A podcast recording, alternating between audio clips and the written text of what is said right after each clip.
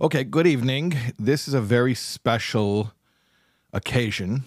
It is Yud Dalid Kislev, the 14th day of the Hebrew month of Kislev, and that is the wedding anniversary of the Rebbe and the Rebbitzin, the Lubavitcher Rebbe and uh, Rebbitzin, in the year Tafresh Peites, that was uh, 1928, last um, months or even days of 1928, the winter of 28. Um, and there's a famous Hasidic discourse, a mimer, that was recited at the wedding festivities by the Rebbe's father-in-law, the previous Rebbe. He recited this mimer at the Kabbalas Panim, and it became customary that many chsanim, many grooms, at their own wedding will recite this same mimer at their Kabbalas Panim. That's the the ceremony that takes place before the chuppah. Um, furthermore, in the year Tufshin Yud Dalid, so we're talking about uh, 1954, the Rebbe, as the Rebbe often did, said a discourse of his own, which was an elaboration upon the discourse that his father in law delivered. Uh, interestingly, the previous Rebbe delivered the original discourse at the Rebbe's, at the Rebbe and the Rebbitzin's wedding. And when the Rebbe said his own version of this discourse, the date was Yud Gimel Elul, which is the wedding anniversary of the previous Rebbe. So one good turn deserves another, so to speak. Um, and it has become customary. Actually, I was just thinking that when I got married back in Tufshin Samach, it was still sort of like a discussion. People were talking about, well, do you say the previous Rebbe's L'chad or do you say the Rebbe's L'chad? Uh, and then some people were even saying both, and I wasn't ready to do both, but I, I, I just did the Rebbe's L'chad Because within the Rebbe's L'chad you have also the previous Rebbe's L'chad because the style of the discourse is that it's uh, an explanation of and an elaboration upon uh, the, the the previous Rebbe's L'chad I keep saying Lecha Dodi. What is Lecha Dodi? It's Hebrew words. uh, Come, my beloved. What's it referring to? It's a Friday night prayer that we say. It's the famous uh, hymn. How you like that? Yeah. I'm trying way too hard to speak English right now. Who says him? Nobody says him. hymn. Him. Hymn. Anyways, it's that famous Friday night song uh, composed by uh, Shlomo Alkabetz, the uh, the Kabbalist. He was one of the the Kabbalists from Tzfas. He was actually originally from Salonika, from uh, Thessaloniki, but he uh, he lived in Sfas in the times of the Arizal, along with many other Kabbalists, and he wrote poetry. And one of his great poems was the Lecha Dodi poem, "Come, my beloved, let's greet the bride," and um, these are the opening words of the discourse. "Luchodedi l'kraskala pnei Shabbos nekabla." Come, my beloved, let's greet the bride. We will receive the Shabbos. Um, so, what we're going to do tonight is talk about some of the major themes of this mimer, but specifically I've been asked by my partners in this event, this is a special partnership with mikvah.org. And I was requested to specifically speak about how the, the mimer is applied to brides and brides to be.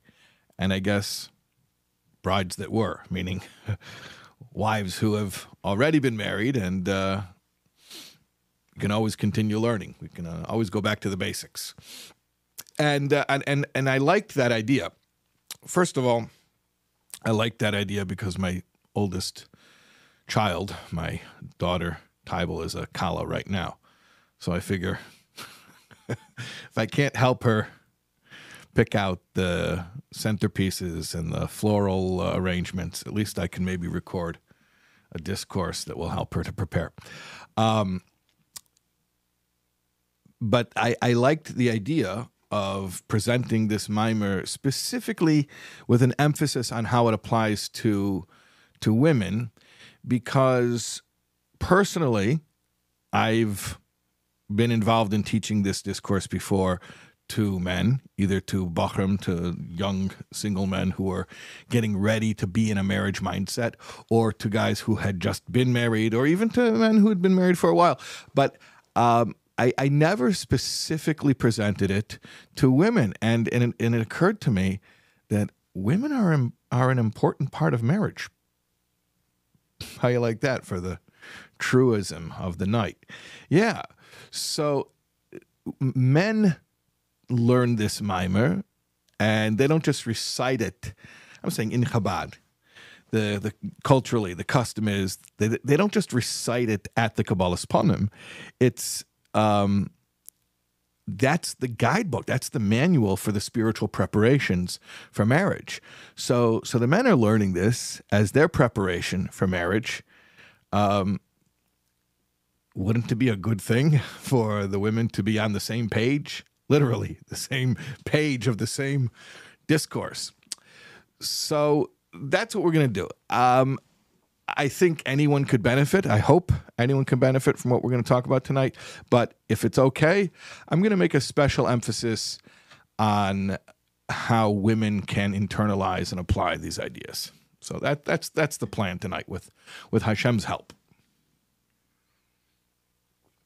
Okay. So I'm just going to go through a little bit the structure of the mimer very briefly, um, and then we'll unpack it slowly.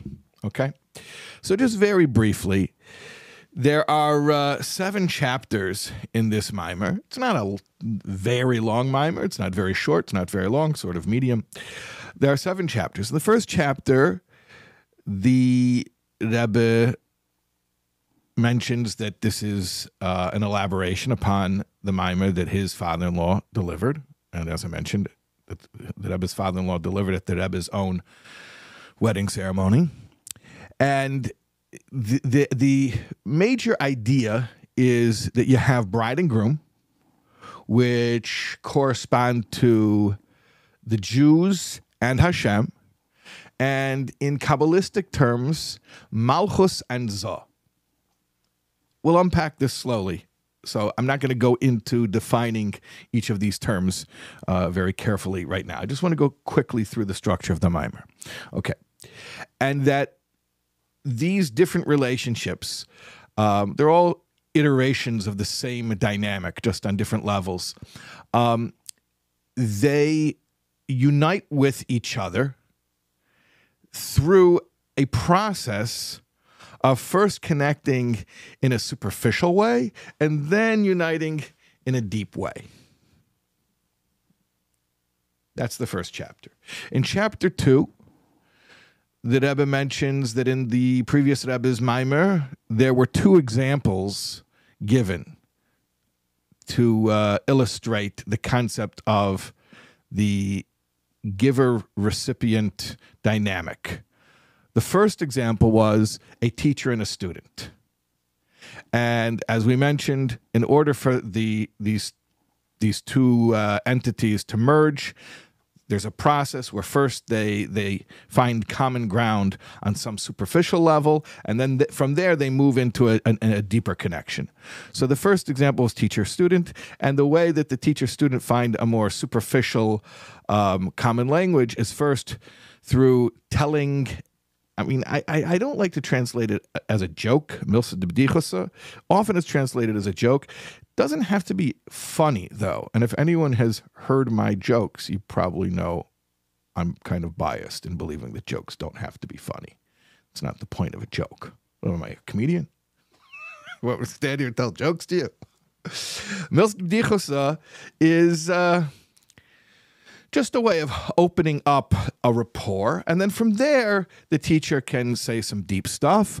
And then actually, what ends up happening is the teacher ends up receiving more than what he originally delivered. Because as we say, I've learned much from my teachers, even more from my colleagues, but from my students, I've learned most of all. The teacher receives more from his students even than what he gave. In chapter 3, the Rebbe mentions the second example in the previous Rebbe's Mimer of a giver receiver relationship, and also how it begins with a shallow or superficial uh, connection, but then it goes deeper, and the same dynamic repeats itself where through the deeper connection the giver ends up getting more than what he started with. And, and that and that example is a father who bends down who stoops down to pick up his small child so he can lift them up so that they can be face to face and then they can play together. So the stooping down is just a practical thing. It's a superficial thing. If the child were already on the father's level he wouldn't even have to stoop down but that's what enables the child to come up to the father's level.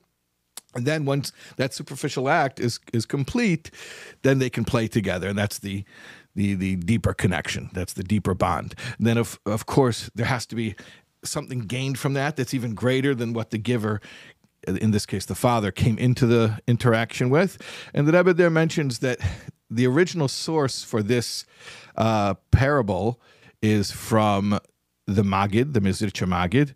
And in the Mezritcher Magid's description, he mentions that the father's a beard. The father has a beard, and that uh, the child plays with the father's beard. We know Kabbalistically the beard represents Yud Gimel Tikkunei Dikna. That's the 13 strands of the supernal beard, which represent the 13 uh, attributes of mercy, which is an incredibly high level in the chain like progression of world building. And the Rebbe makes a point of saying, and yet, whatever ha- that's only the superficial uh, connection. Whatever happens in the internal connection, the real bonding, is even higher than Yud Gimel Tikkunei Dikna. Again, stressing this this pattern, this pattern that giver recipient come they find common ground on a superficial level they bond on a deeper level and then the giver ends up receiving more than what he came into the relationship with okay chapter 4 of the mimer explains this this is very interesting. Giver and recipient in terms of prayer and the rest of your day. When we pray, eh, this is counterintuitive. But remember, we spoke about the process. The process is first something superficial and then something deeper. when we relate to Hashem through prayer, that's called a superficial relationship. That's a warm up act. When we discover Hashem in our in our day, in our regular pedestrian mundane activities, ah, that's an intimate connection. It's counterintuitive because normally you'd think of prayer as the end all and be all. That's the ultimate goal. And and no, no, no. Prayer, and that's why we pray in the morning and why it's so important to Pray before you check your phone, before you answer emails, before you do any of the mundane stuff, because prayer sets the tone. But it's first also because it's it's the it's the preparation. It's the priming the pump, so to speak. And after you do that, then you can get into the intimate connection with Hashem, which is spending the rest of your day with Hashem, doing all types of seemingly mundane things, but discovering the spiritual experience in it. Okay. That was chapter four. Chapter five goes more into depth, explaining how the relationship between the giver and recipient ends up benefiting both of them. Um, obviously, it benefits the recipient because the recipient is receiving. That's an obvious benefit. But a little bit less obvious is what we mentioned earlier. The giver is also ending up receiving. He ends up getting more than what he came in with. And and the Rebbe explains here in chapter in chapter five the reason why this happens, the reason why it's not a zero sum game, the reason that it actually ends up having a a uh, a net gain is because the recipient, which in Kabbalistic terms is called Malchus, comes from a higher source than the giver, who is called Zah. And it is her higher source that's being revealed when that net gain from their interaction emerges. And that's the idea of Ashes Chayla Teres Baila, that a woman of valor is the crown of her husband, that really she comes from a higher source. And that's what she's revealing when they, they bond. And there's that uh, added um, dimension that wasn't there before. Where did that come from? Well, it's really the revelation of the higher source of the recipient who actually turns around and becomes a giver. Um, in chapter six, the Rebbe explains Shabbos as a paradigm of this recipient. That from one end, you can see Shabbos as a totally passive day. You can't do any work. Everything that Shabbos has is only what was prepared on the, on the six work days. Uh, so, in that sense, she's totally a recipient. On the other hand, all blessing comes from Shabbos. So the ensuing work week gets all of its blessing from the Shabbos that preceded it. So that's that that uh, sort of paradoxical uh, identity of Shabbos or femininity or Makabel or Malchus. They're all the same concept. Um, they receive, but in receiving, they end up revealing more than what they were given. And then in chapter seven, the Rebbe says that uh, ultimately the greatest expression of this is the physical expression. And uh, the physical expression, at least allegorically, can be described by Shlomo Melech's sage words, Hakol min ha'offer, everything comes from the dirt. Everything comes from the soil, right?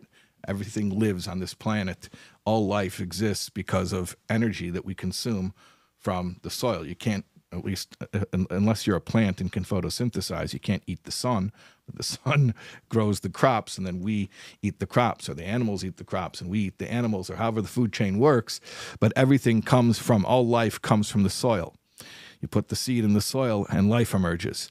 And uh, that's literal, but it's also figurative because it's a parable for human procreation, and that the ultimate revelation of how the recipient becomes the ultimate giver is in literal biological pregnancy, gestation, and childbirth, where a woman creates new life and a new generation. So that is, and that's chapter six. That is, I'm, I'm sorry, chapter seven. That's chapter seven, the final chapter, and that's that's the the the structure of the mimer. Okay. So let's talk a little bit more about these ideas in both in a conceptual sense, but also a, a, a, a, practical sense. And, and I want to do both. In other words, I want to explain a little bit more what these ideas mean as ideas. But at the same time, I want to talk about what it looks like in in everyday life. So I think the first thing that's important to understand is how these um, paradigms are sort of like fractals repeating themselves, you know, like an M.C. Escher painting where you have the same image sort of repeating itself in in in patterns. Or in nature, you find fractals, you know, like the shape of the tree is the shape of the leaf. You ever notice that? Like a pine tree is the shape of a pine needle. An oak tree is the shape of a oak leaf. You ever hold it up? Yeah, you can.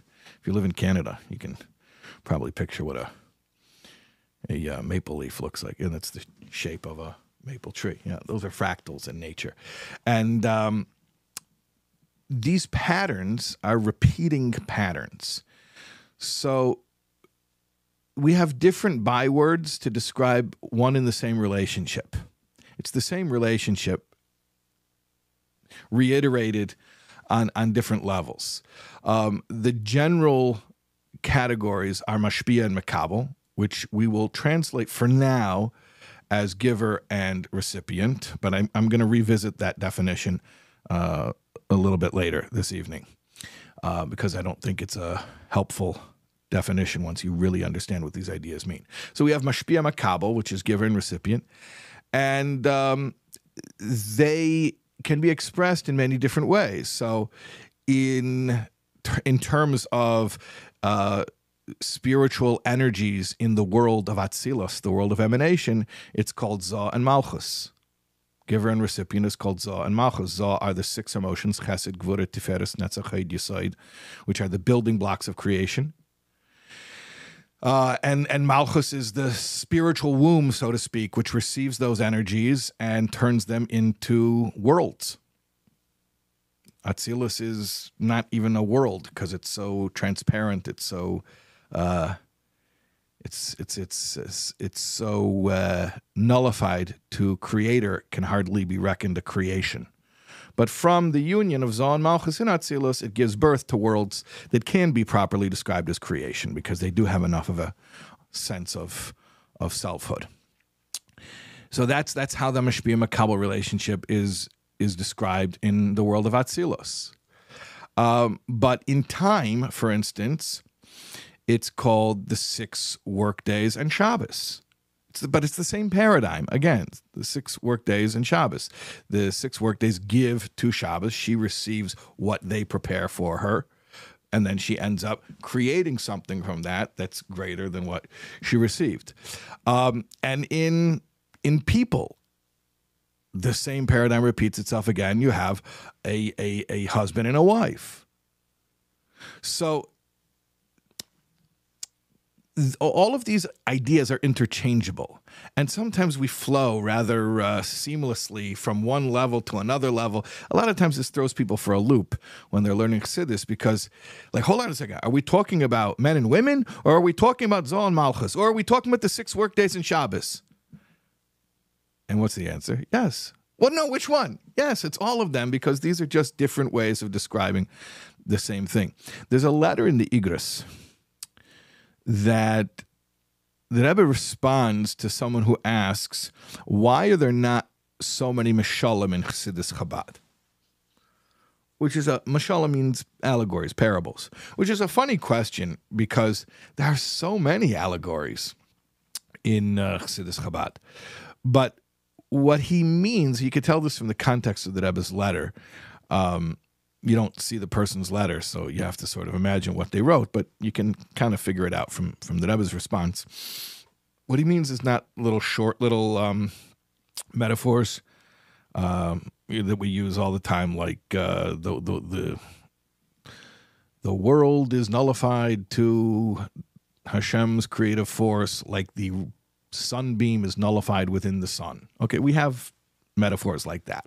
But what he meant is extended metaphors, like a whole long story with characters and a plot.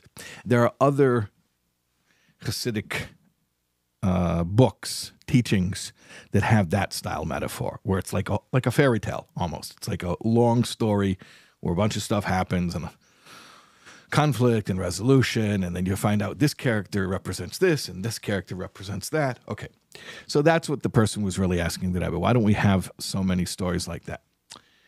So it's very interesting what the Rebbe responds. The Rebbe says that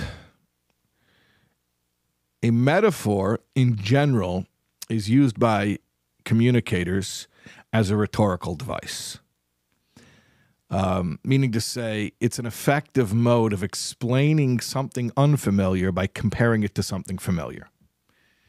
A metaphor builds a bridge between the unfamiliar and the familiar. So, in other words, if there's something that's unfamiliar to you and you don't have a reference a reference point for it, it's not helpful for me to continue talking about it because you're just getting more lost.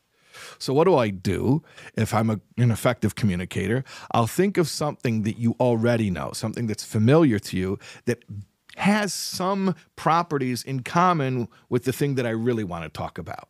And I'll use that familiar thing as a model to get you to then understand that thing that was heretofore unfamiliar.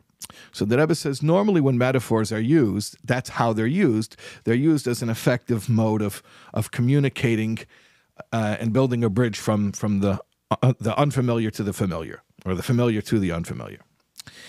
Um, the Rebbe says, but that's not what a maimer, that's what, not what a mushal is in a maimer chassidus. That's not how Chabad, uh, the the Rebbeim of Chabad use use maimarim. The Rebbe says in in Chabad we we have less mashalim because these mashalim are extremely precise in as much as they are not merely rhetorical devices for communicating an idea, but rather when a Rebbe of Chabad uses an allegory or a parable, he is not comparing one thing to another thing. He is describing one thing as it coexists simultaneously on multiple planes of reality. In other words, we're not saying that the nullification of the existence of the world to the absolute existence of Hashem is like the way a sunbeam is lost within the sun. We're actually saying much more than that.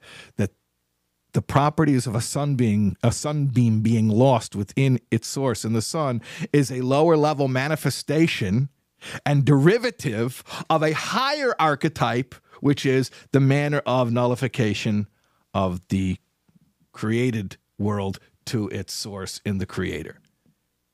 So when we say, going back to our discussion at hand, that a husband and wife are like Zoh and Malchus, we're not saying they're like, they bear a resemblance. We're saying they are.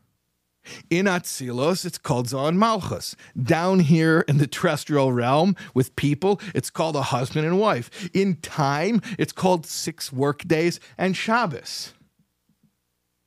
But it's the same concept reiterating itself on multiple planes of reality. So I think that's, first of all, very important to understand. And we have to realize that this specific dynamic, this mashpia makabel dynamic, not only reiterates itself throughout every plane of reality, but in some ways it is the most uh, essential and definitive uh, paradigm within existence itself. Because ultimately, when we speak about giver, recipient, mashpia, makabel, we're speaking about creator creation. So existence itself is the manifestation of a mashpia makabel relationship. Furthermore, our Jewish identity is only understood within the context of a mashpia makabel relationship. Hashem is the mashpia. His people are the makabel, which is why alternatively we refer to Hashem as the groom and the Jews as the bride. Because all of these terms are interchangeable. All of these terms are are really just different uh, different words for describing the same phenomenon as it repeats itself in different contexts. So, when we understand the relationship between Hashem and His creation, we also understand the relationship between a husband and a wife. And when we understand the relationship between a husband and a wife, we understand the relationship between Hashem and His creation. It works both ways. It's called Hafshata and Halbasha. Are two directions. They both work. There's, uh, you know, the constructing and deconstructing. Hafshata, to be mafshit, means to strip away the trappings, the lower level trappings of an idea, and to extract the pristine archetype from it. In other words, to lose the concrete reference point and to go to the, the abstraction. So that's called hafshata. In other words, mibsari achse elika, like good old Job said. That that phrase from the book of Iyov is off, off, often used in Chassidus to describe the idea of, of hafshata, that from my flesh I perceive godliness. That sometimes Chassidus will explain, for instance, let's say in, in Koiches in the human experience, uh, the relationship between pleasure and will just to give an example. Tainig and Rotzain. Um, and we use that. Oh, I relate to that. I know that because I'm a human. I relate to the human experience. But then we'll do some hafshota and we'll say, yeah, but really, forget about the trappings of how it's experienced in, in on, on the human plane. That's really describing high levels within Seder Hishtalshelus. We're talking about divine pleasure and divine will. So that's called hafshota.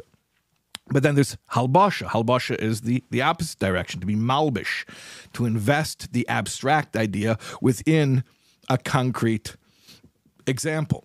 And again, like I said, those examples are not random examples. They're not literary examples. Those examples are are are not literary, they're literal. and not literal the way everyone uses the word literal now. he literally had fire shooting out of his eyes. I mean, he really did? No, I mean literally literally means he really did. when something exists on a spiritual plane, so like it says in chapter 3 of Tanya, that it comes down, everything as above, so below, it trickles down, and then it becomes manifest on a on a, on a lower level as well. That's called halbasha. So we can go both directions here. Um, we can learn about our relationship with God in order to be better spouses, or we can become better spouses to learn how to serve God better. But it works in both directions. And actually, it's a virtuous circle because one always leads back to the other. Keep, keep on going back and forth. Now, let's speak a little bit more in detail about this particular relationship. And I said I'm going to focus on the female perspective, the feminine perspective. So I mentioned earlier that Mashpia Makabel is often translated as giver and recipient. And, and I'm guilty of uh, using those same translations as well. I've done it right here in front of you. this evening. Uh, but I did say when I did it, I, I want to revisit it and have a chance to to redefine those those words. So I don't like giver and recipient. And and I'll tell you why. Because to call femininity a recipient is misleading and demeaning.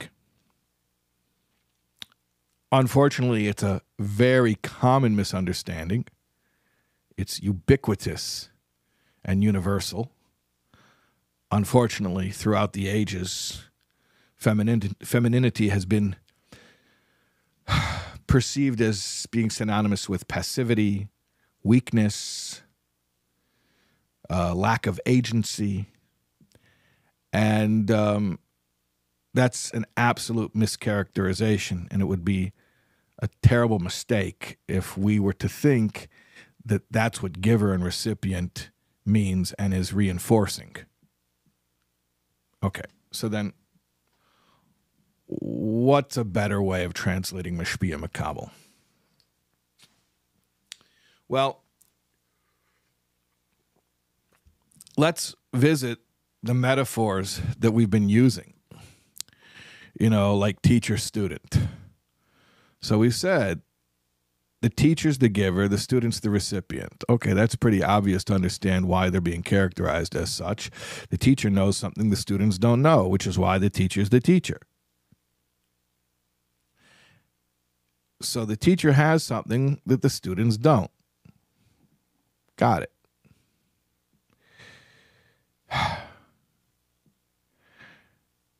there was a badchen at the famous uh, chasana that united the families of the Alter Rebbe, the Balatanya, and Rav Levi Yitzchak Berdichever.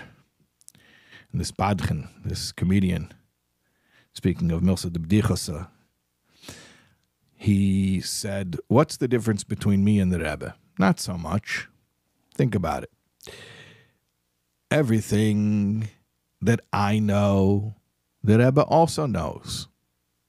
Everything that Rebbe doesn't know, I also don't know. The only difference between us is the stuff that the Rebbe knows that I don't know.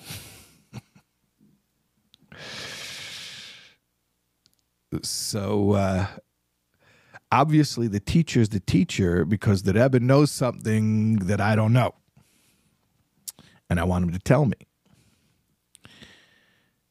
And yet, as we mentioned in the Maimer, Mitalmida Yesimakulam, the teacher ends up gaining more from the interaction than what he came in with. In this specific example, it's a clarity, it's a sharpening of the mind, it's insight that really only happens when you're teaching. And, and I can vouch for this as somebody who's spent my 10,000 hours teaching that the greatest clarity that one can ever experience in trying to understand an idea is within the relationship of an engaged student uh, receiving uh, a, a, lesson. There are simply insights that I, I believe are impossible to tap into otherwise. So, who's the giver and who's the recipient? You hear, you hear what I'm saying? Or let's let's look at the example of Shabbos and the workdays, where the Rebbe explicitly unpacks that and speaks about that rather in depth. The two dimensions of Shabbos, the two faces of Shabbos, so to speak. That on one hand, Shabbos is a passive day that if you don't prepare food on Erev Shabbos, you can no longer prepare it on Shabbos.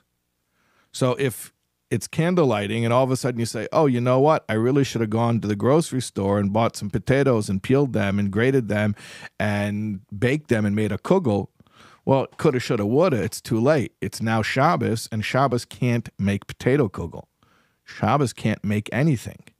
Shabbos is a day of absolute cessation of productivity. Well, shucks, look at that. Now we're completely out of luck. We're on this passive day, this weak, pathetic day that can't even make a kugel.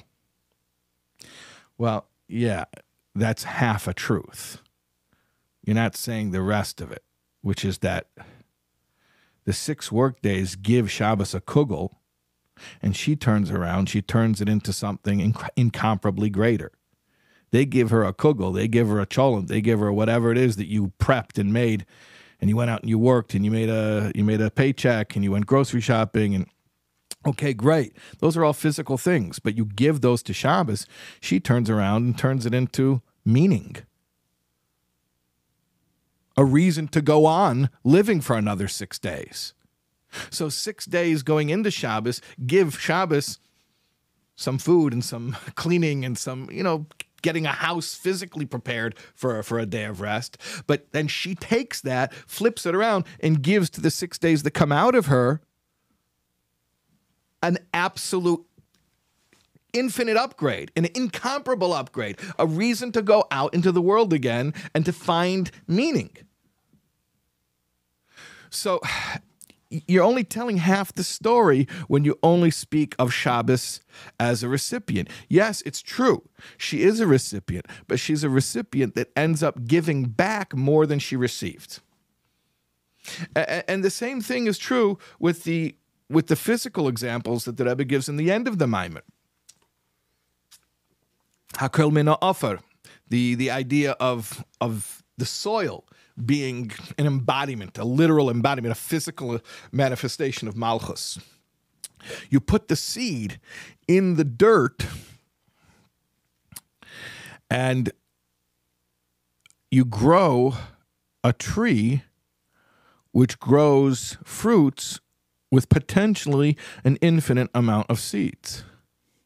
Think about that in terms of ROI, return on investment right? They say uh, anyone can count the seeds in an apple, but only God can count the apples in a seed because there are infinite potential apples in every seed. But in order to reveal those apples that are hidden in the seed, you have to put the seed in the soil, in the earth, which is malchus, which is femininity. So if you only take a snapshot of putting the seed in the ground, oh, giver and recipient, the seed is the giver, the, earth is the recipient. Yeah, but you're only looking at one slice of a continuum. Look at how the process unfolds. When that seed unleashes that infinite potential for growth in the form of that tree with many fruits, which contain seeds, which grow many more trees with many more fruits, with many more seeds, and so on and so forth ad infinitum. Um, so, who's the real giver? Who's the real giver? So that's why I want to revisit the whole giver recipient translation of Mashpia Makabel. And in fact, in the Maimer, the Rebbe says it rather clearly uh, in, in chapter 5. The Rebbe says that the Makabel becomes a Mashpia, that Malchus is Mashpia to Zah. So you're defining Malchus as a recipient, but yet she ends up giving to her to her giver, which is Zah. And which we mentioned earlier is expressed by the idea, uh, by the idea of Eishes Chayil Ateres Baalah, when the when the woman becomes a crown of her husband. So the crown means she's on top, she's superior. What's her superiority? That she ends up being a mashpia to the mashpia, the giver to the giver. So here's how I want to translate Mashpia Makabel. Having in mind that Mashpia Makabel are, are bywords for masculinity and femininity.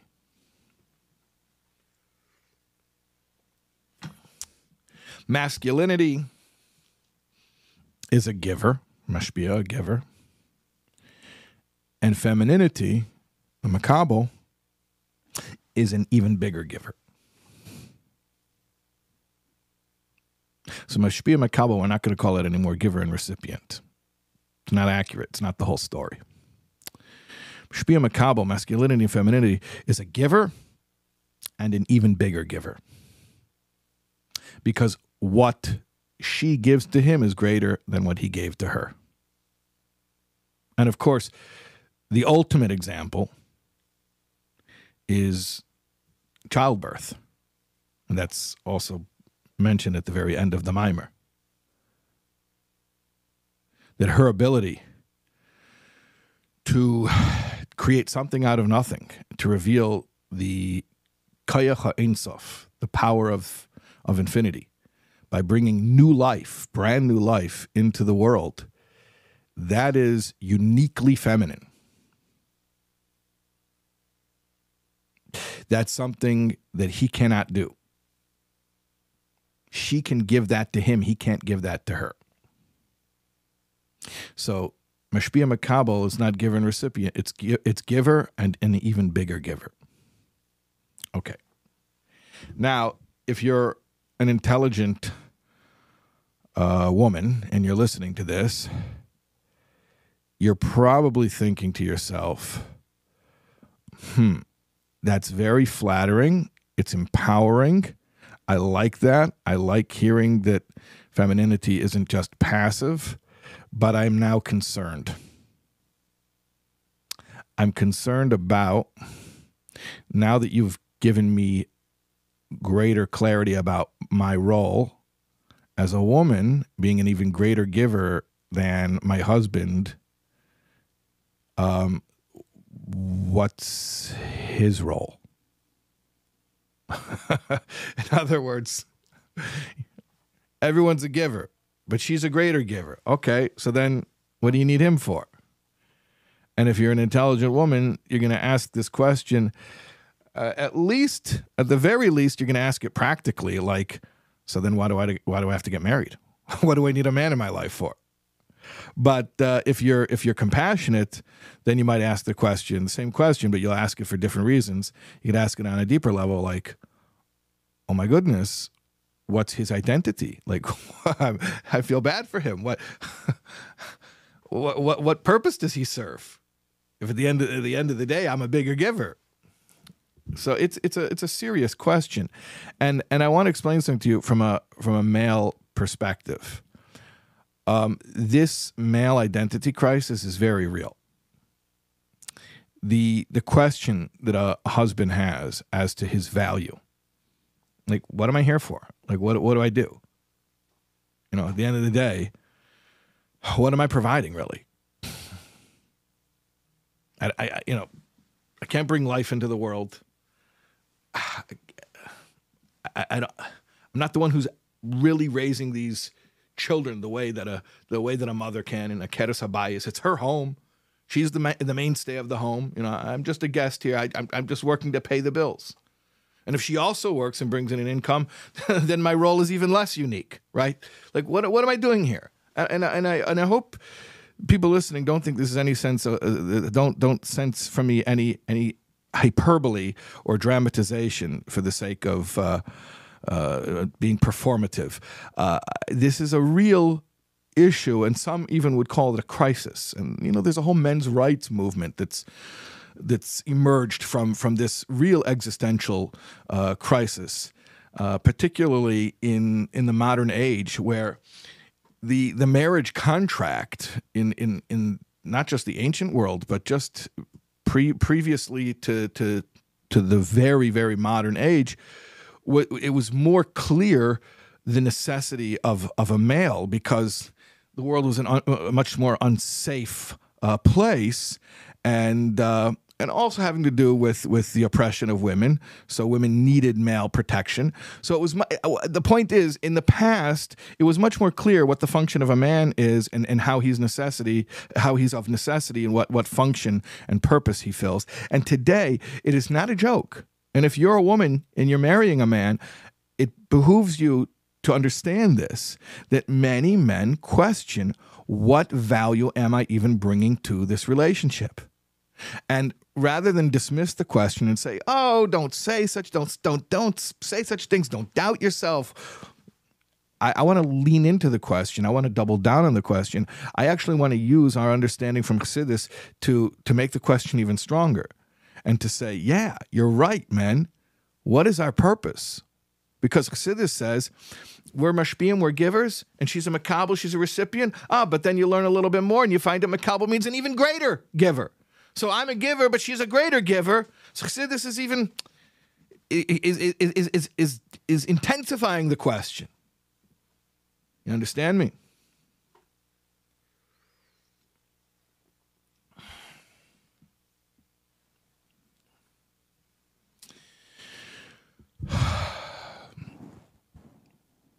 So remember, I said earlier that it's very misleading when you look at a snapshot. Like I said, if you look at just the moment where the Mashpia is giving to the Makabel, you would think she's totally passive and has no role. But if you come back later and you see where she returns whatever she's received in an in an upgraded fashion, in an incomparably upgraded fashion, um, then you realize, oh, oh, there is something to her, something quite indispensable. Um, I want to do the same thing now regarding masculinity. I just want to flip it. If you look at the end result, yes, it's true. She's the final giver, she's the bigger giver. She culminates the process. She finishes the job. She makes it real. She she brings it down to earth, both figuratively and literally. And, and, and in that sense, we are in awe of femininity. But here's what you have to remember about masculinity he gives first. And that is what makes him indispensable. And that is what makes him unique. And that is his role that cannot be denied, it cannot be taken away from him. He gives first. So we're not arguing that she's uh, not a bigger giver. She is a bigger giver. But she gives big by giving back. She doesn't initiate the process, she culminates it, she finishes it wonderfully, marvelously. But she finishes something, she doesn't start it. And that is so incredibly important to understand that a male role is to be an initiator.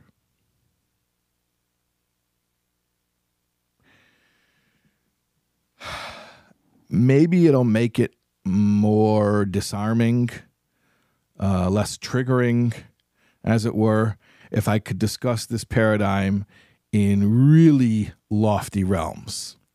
In other words, before our highest iterations of this of this uh, relationship was Zah and Malchus.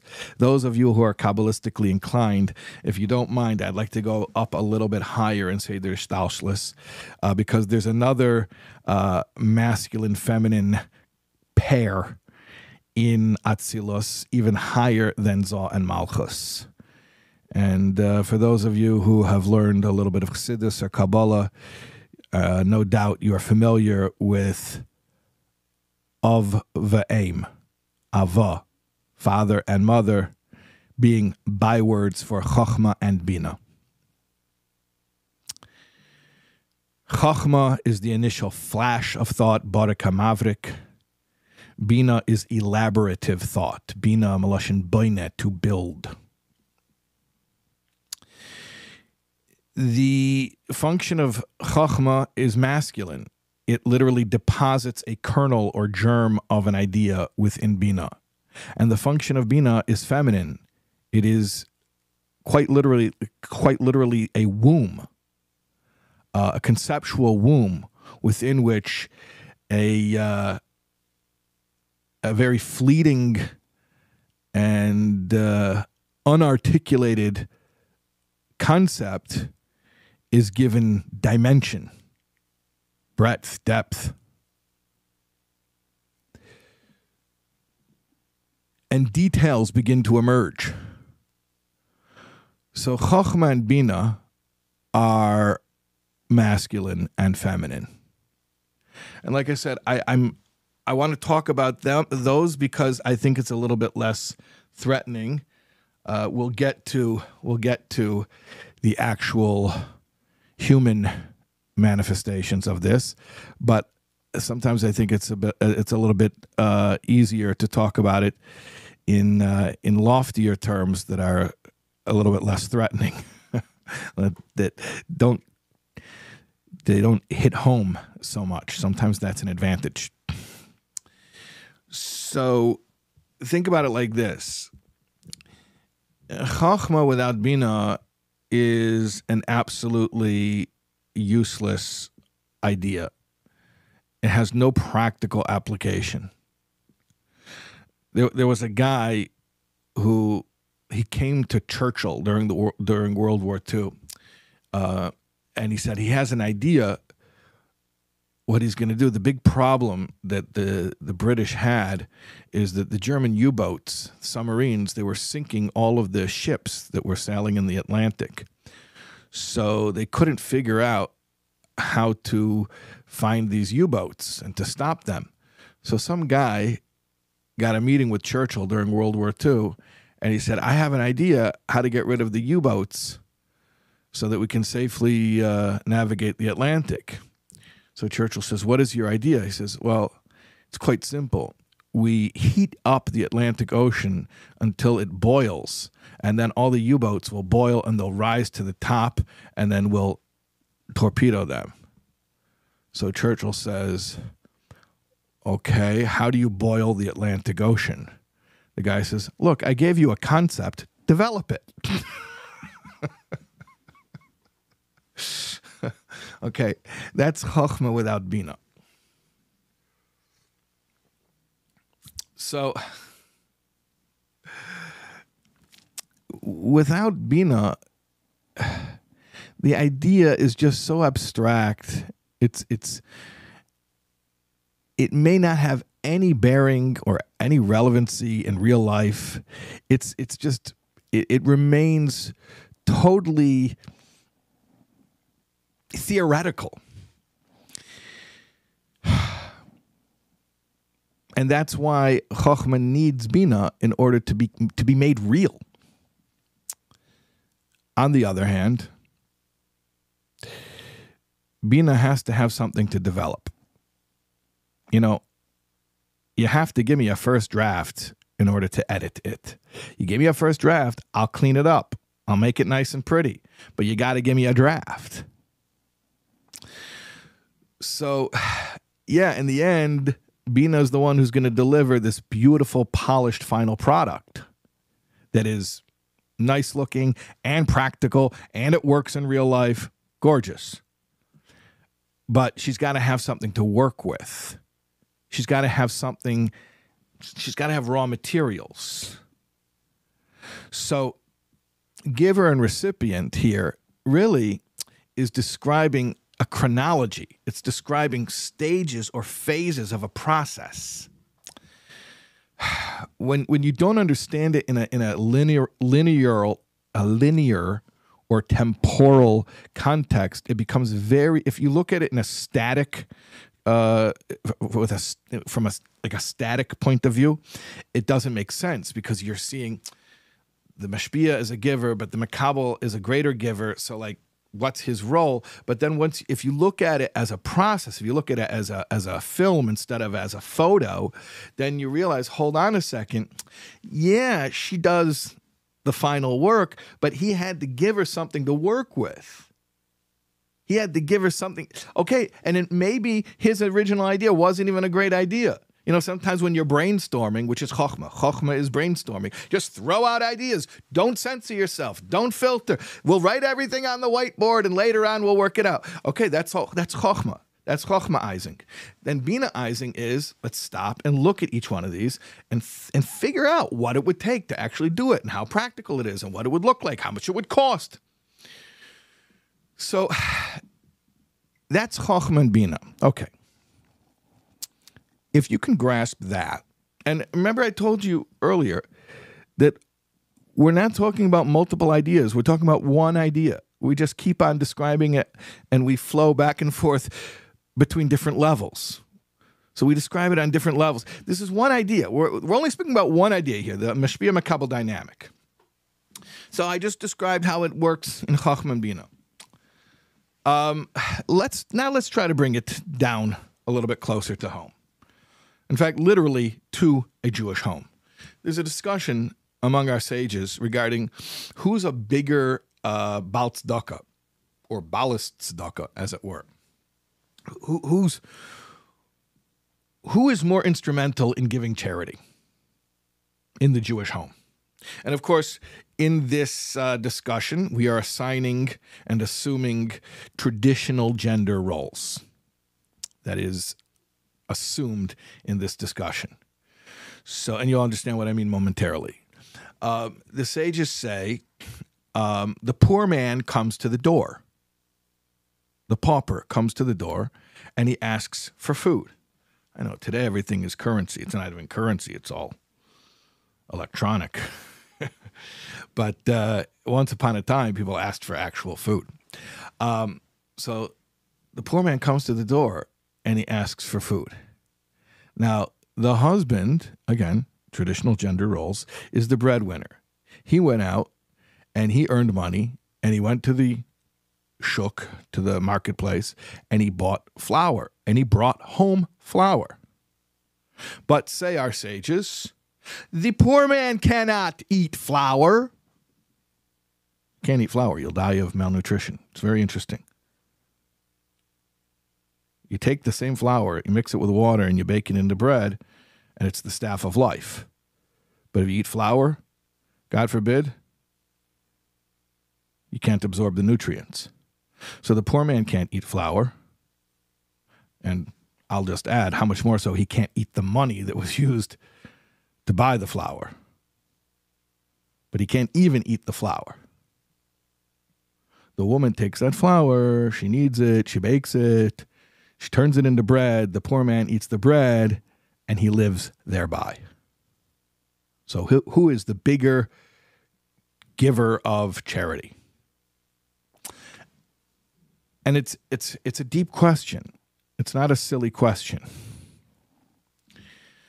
Because the metaphor is, is revealing very important ideas about masculinity and femininity. And again, you can decide to reject the traditional gender roles as as a social construct. That's fine, and I'm not going to debate that.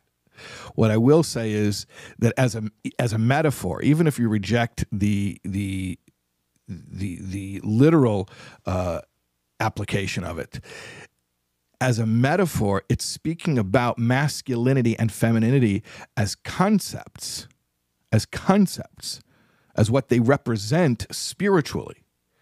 So the husband brings home the flour, but the poor man can't eat flour. The woman turns the flour into bread. The poor man eats the bread and thereby lives. Do you understand what this is describing? It's not just talking about flour. It's not just talking about traditional gender roles which you can argue are a social construct, and I don't know how to win that argument. It's talking about existential truths that are undeniable. And that is that masculinity, and I'm stressing the word masculinity because I want to say something. Pause. We know that human characteristics exist along a spectrum. So I don't say a man and a woman. I say masculinity and femininity because we all know that it's not black and white. There are masculine aspects of women and there are feminine aspects of men.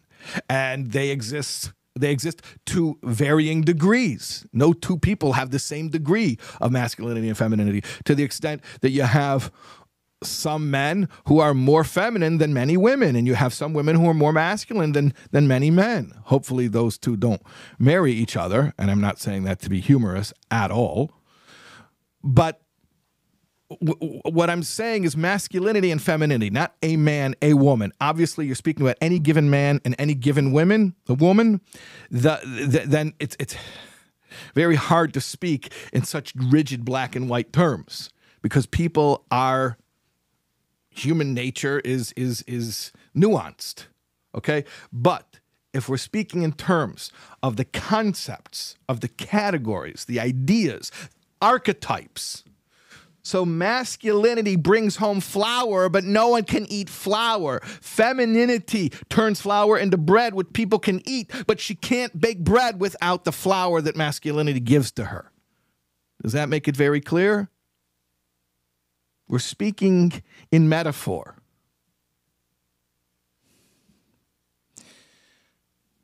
We're talking about emotional energy. We're describing the currency of the relationship.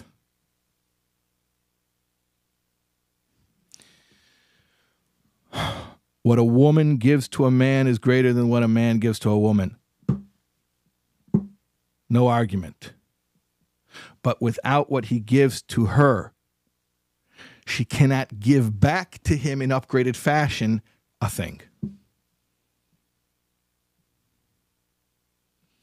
So, picture, if you will, a husband. And I don't say the following to cause shalom bayis problems.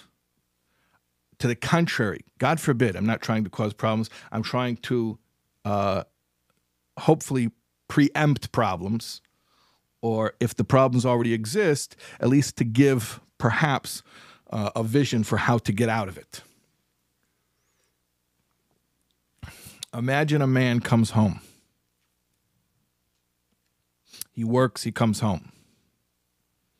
And even if his wife works, which unfortunately today is very common, and yes, I did say unfortunately, and I meant it. I do think it is a blight that two income families have become normalized.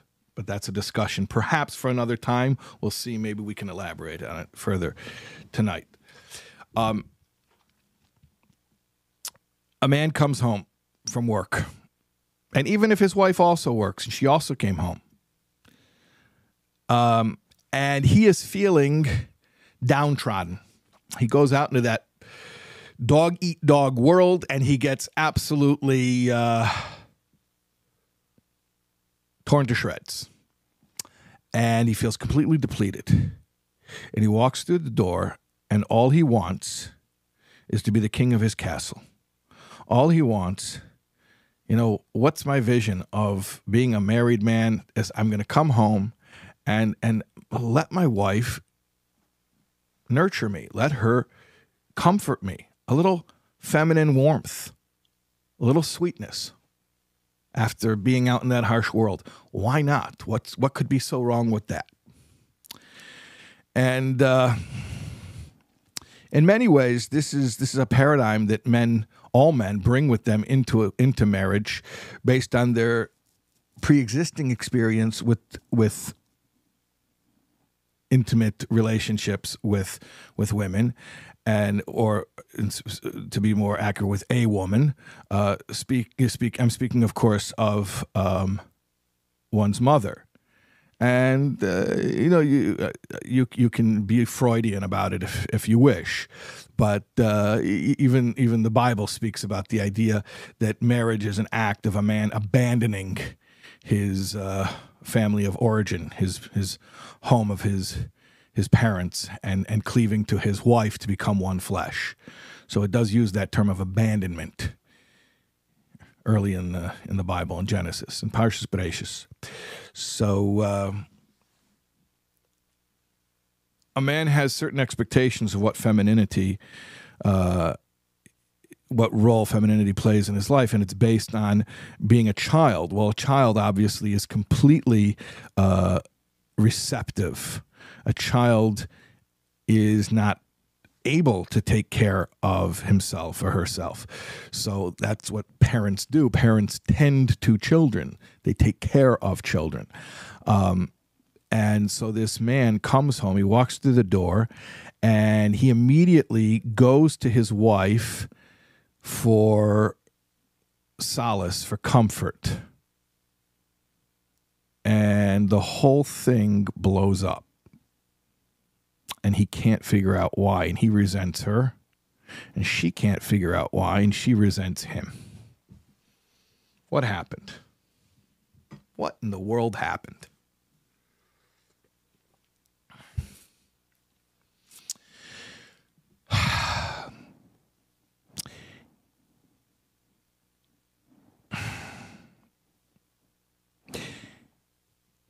he tried to get Shabbos to bake kugel. That's what happened. It is a violation of Shabbos to have Shabbos be the day that bakes kugel. Kugel can be, material can be procured and prepared and made Sunday, Monday, Tuesday, Wednesday, Thursday, Friday, all the way up until sundown. But once the holy day of rest is ushered in, you can't make kugel. Shabbos doesn't make kugel. It is chillul Shabbos. It is a desecration of the Sabbath. To ask femininity to be the initial giver. That is not how she works. She is a recipient not because she's a passive loser. No, her power is magnificent. But the way her power works is by upgrading raw materials. So when she's given raw materials, she can upgrade them, incomparably so. She can take what she was given and turn it into something that's not only 10 times as good or a million times as good, but infinitely better, so that, that it cannot even be quantified. Like we are saying before, you give Shabbos a kugel, she turns it into meaning. How many kugels does it take? What's the ratio, the, the critical mass where kugel equals meaning? On its own, never. It won't happen. It takes the feminine energy of Shabbos to create that transformation. Only she can create that infinite upgrade. So, whether you're speaking about biology, where she takes that tiny packet of genetic information and she turns it into your child with, with, with, with, a, with, with limbs and 10 fingers and 10 toes and a smile and a face and a personality and a, and a soul and a name. That's called an infinite upgrade. Or, or on a more pedestrian level, you, as a husband, come home and insert emotional energy into femininity. She takes it, develops it, expands and elaborates upon it, and returns it in an upgraded fashion.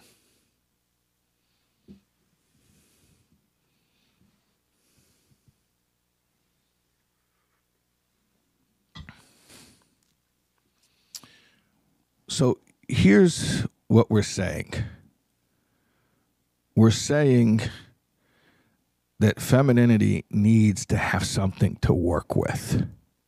She needs to be given raw materials to work with. And if she provides her own raw materials, if she steps in to be the initiator, the initial giver, it is a desecration of her own femininity, of her own Sabbath like role. And it is an inversion of Seder Hishtalshelus. It turns the entire flow of creative energy in the universe on its head. And then everyone ends up feeling frustrated and out of their element, and they don't know why. Now, I mentioned before that men have femininity and women have masculinity. And there are many contexts within which a man can express his femininity. The main form within which a man should express his femininity is in his relationship with God, because we collectively, the Jewish people, are God's wife. And there are many feminizing rituals that we have to remind ourselves of that role. But I'm trying to focus right now on the application to women, so I won't elaborate upon that. Um, women have contexts with, within which they can express their masculinity, and that's fine. And depending on the degree to which any given woman has masculine qualities, which is perfectly fine, uh, she will find healthy outlets for that. What I'm saying is, in marriage between a man and a woman, it is incredibly important that, at least in that context, the man plays the masculine role, the woman plays the feminine role. And when I say masculine and feminine, I don't mean blue or pink or fire trucks or ballet slippers. That's not what I'm talking about. Not talking about do you want to watch the football game or do you want to go to the opera? That's not what I'm talking about. I'm talking about something much more elemental.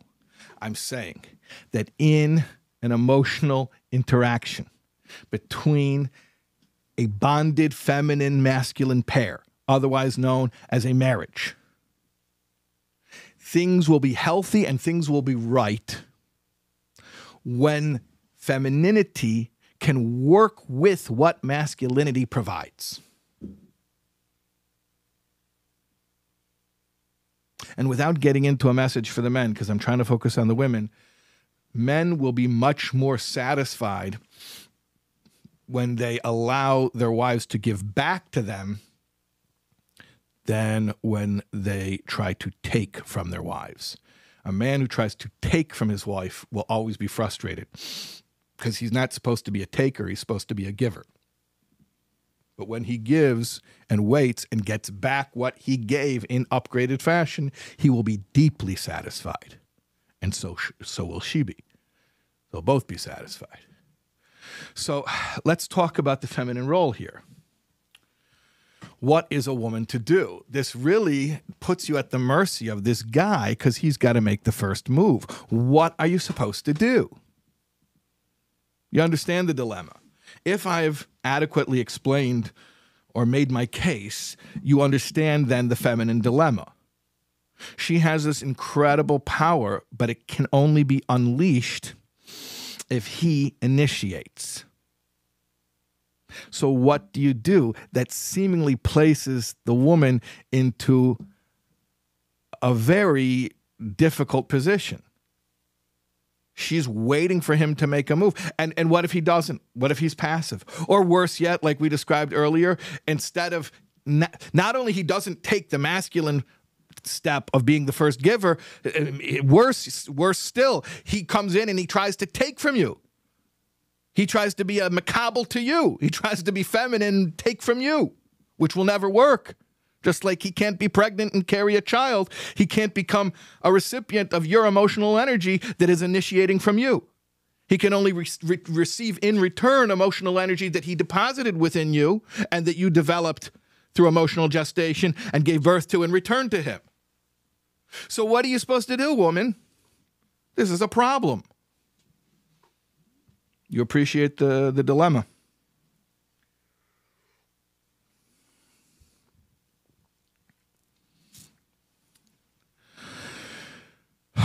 So remember, we spoke about the fact that a woman is able to give back greater quality, incomparably greater quality than than whatever she received because she comes from a higher source. That Malchus comes from a higher source than Zah.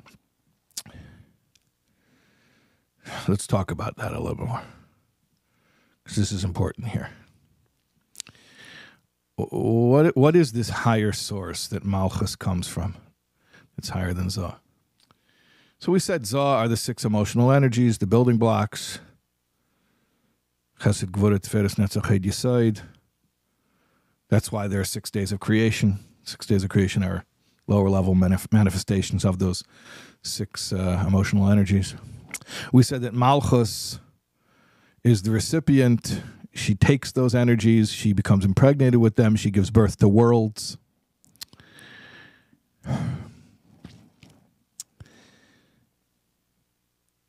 But uh, Malchus, although she is the last of the ten spheroids, last of the ten uh, godly emanations, there's a principle of uh, not tchilosan b'seifen v'seifen b'tchilosan. Says in Sefer Yetzirah, the book of formation, based on the teachings of Abraham, our patriarch, one of the uh, most ancient Kabbalistic t- texts. In other words, when you finally go to the end of the line, you come full circle back to the top. Which is why just parenthetically, the ultimate experience of a soul is not to climb to increasingly higher levels of paradise, but the ultimate experience of the soul is embodiment, or even more accurately, re embodiment in the resurrection when the physical world will become perfected and holier than heaven in the era of Mashiach. Because ultimately, when you go so high, you come back low. And when you come low, you come back high. The whole thing is a circle. So Malchus is the end of the process, but it's a circle. She's the beginning of the process as well. So she's the 10th sphera, but she's also rooted in the top sphere, and by top I mean um, not number one, but above number one, off the charts. These amps go to 11. We spoke about earlier Chochma and Bina. So Chochma is the first sphere. You have Chochma, Bina, Das. That's one, two, three. And then Zah is Chesed, which is number four, and Gvura, which is number five, and Tiferes, which is number six. Netzach is seven, Hoid is, is eight, and Yesod is nine. So that was six. And then you have Malchus, which is ten. But Malchus is also Keser Malchus. Malchus means kingship. Keser Malchus means the crown of kingship. So she actually if you go all the way back up to the origins, above Chachma is a crown, Keser, and that's what it means, Eishes Chayil, Ateres Baalah. Ateres means the crown. It doesn't just mean uh, that she's higher, but a Ateres Baalah means a crown in the sense of Keser, Keser being the protosphere, so to speak, which is so lofty that it cannot be categorized among the 10 spheroids. There are different configurations. Obviously, there's those who are versed in uh, Kabbalah will will mention that in the Ramak's model, Kesser is one of the spheroids. But in Kabbalas Ha'Ari, which Chabad is based on, we uh, we count Das as the third sphera, and number one is Chachma, and Kesser is off the charts. Like I said, these amps go to 11. So Kesser is off the charts. Uh, hence its name, Kesser, the crown. The crown is on top of the head. It's not part of the body, it's on top of the top of the body.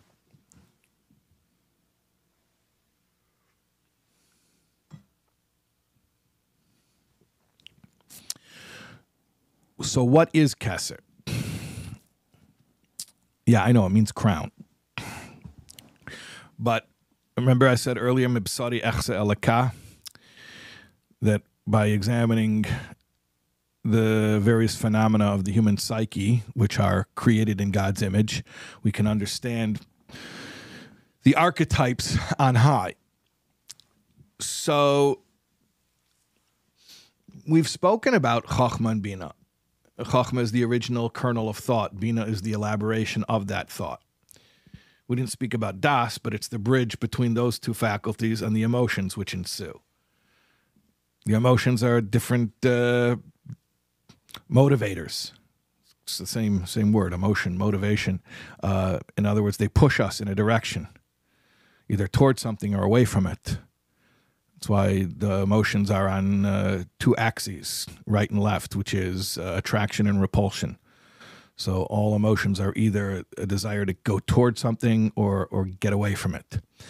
Um, and then malchus, which is expression, either through uh, speech or through action, or or even internal expression, which is called thought. Thought is a form of expression. Um, so that's chachma through malchus, what, what, what we've just described. In other words, we've described a model that begins with an initial idea. Hmm. Let's make a peanut butter jelly sandwich and then the elaboration on that idea. Oh, okay, how are we going to do it? And uh, what kind of bread are we going to use? What flavor jelly? And then it goes into emotions about, oh, maybe I don't want to do it because uh, it's a bunch of sugar I don't need. Oh, but I do want to do it. So it's no, it's nostalgic. and then the malchus is the you finally you make the peanut butter jelly sandwich and you eat it. Don't forget to wash, make a bracha, bench birkas hamazon afterwards. Uh, so that's a whole self-contained process there from Chachma, the initial inception, all the way down to Malchus, which is the uh, carrying it out. But there's something behind that process that sort of lurks behind the curtain that um, is the engine of that entire process. In other words, that initial idea didn't come out of nowhere relatively speaking, we call it nowhere. We say. The chokhmah comes out of nowhere, but it's not really nowhere. We call it nowhere, meaning subjectively, we don't relate to it well, so it's as if it were from nowhere. But really, what is the nowhere from whence the initial idea emerges? It is called rotzain will. And will is supra rational. It doesn't have an intelligent reason. It's just a desire, it's a drive, a proclivity. I want it because I want it. It gives rise to the idea in Chachma.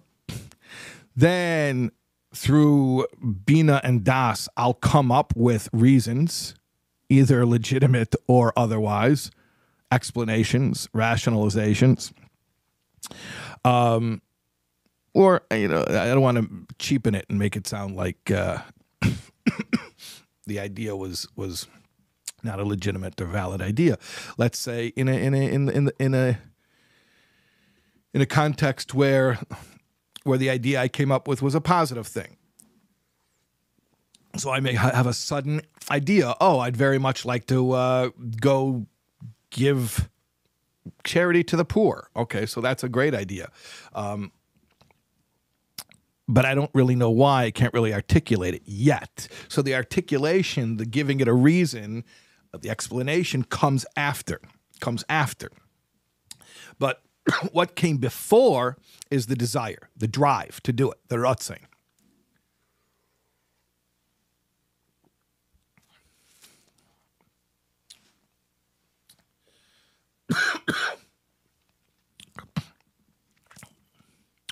So Malchus is rooted in Kesser, Kesser Malchus, the crown of kingship. In other words, the final product that Malchus delivers and the initial desire to have that thing are in some ways one and the same. You've come full circle. The actual performance of the will and the will itself are almost like just two dimensions of one of one entity. And there's a very simple way to, I know these ideas sound extremely abstruse, but there's a very simple way of, of wrapping our heads around that concept.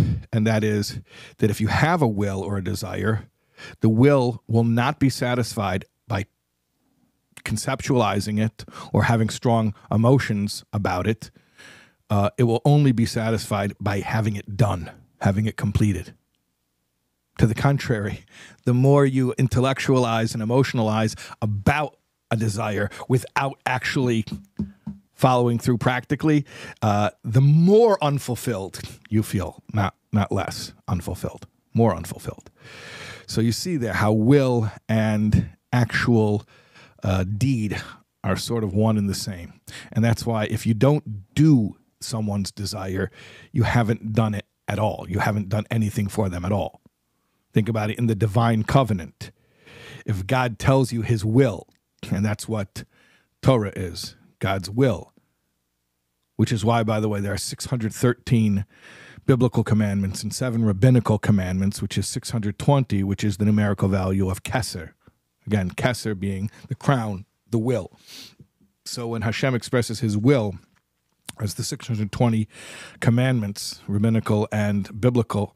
And that's why also there are 620 letters on the tablets that Moses uh, carved.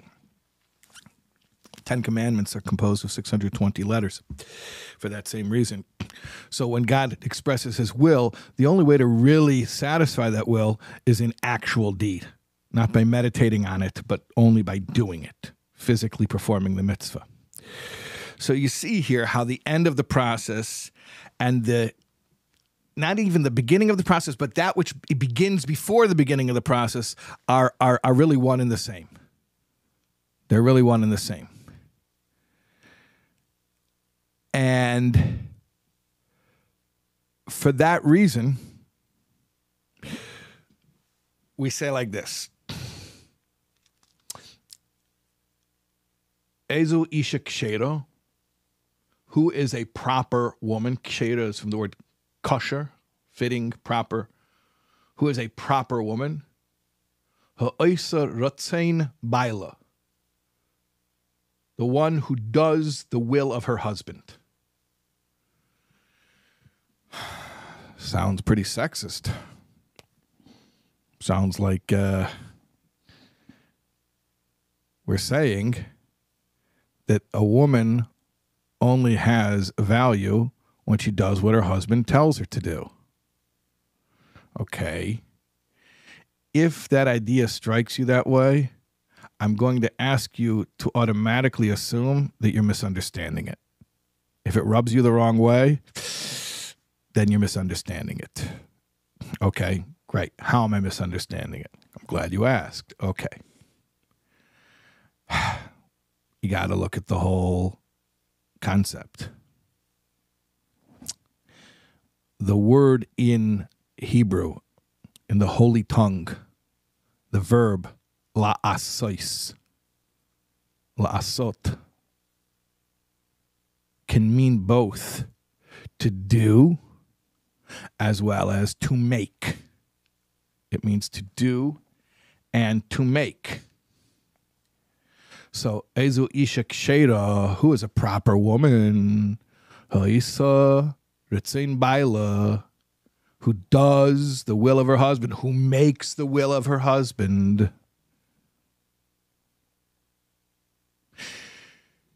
She is not just Malchus, she is Keser Malchus. She's not just the one who gets it done. She's the one who triggers the desire to begin with that that should be the idea that's getting implemented and getting done.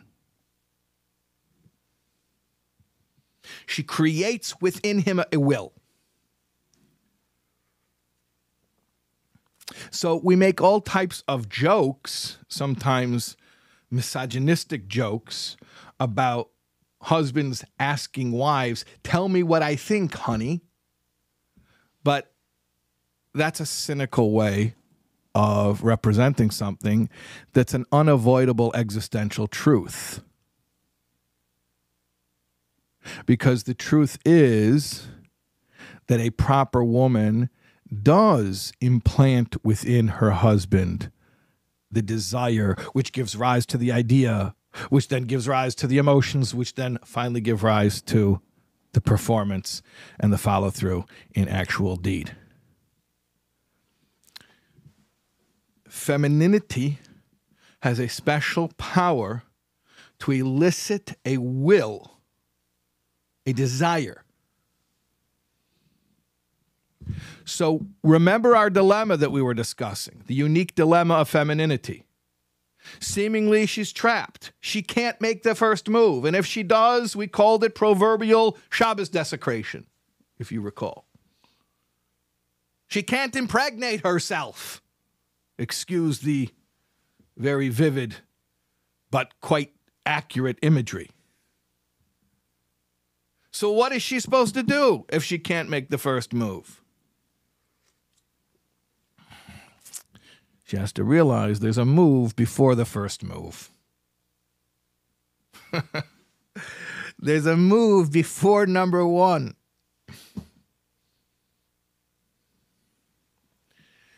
And that is the power of femininity. It is to create a will within the masculine so that he can initiate, she can receive, cultivate, develop, perfect, and give back, and both be fulfilled.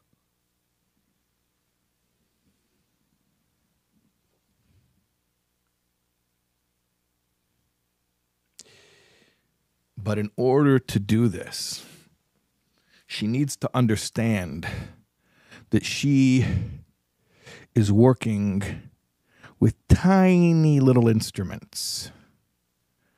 She's working with a watchmaker's tools, not with a uh, lumberjack's whipsaw. Because sometimes to, to elicit a will, a new desire,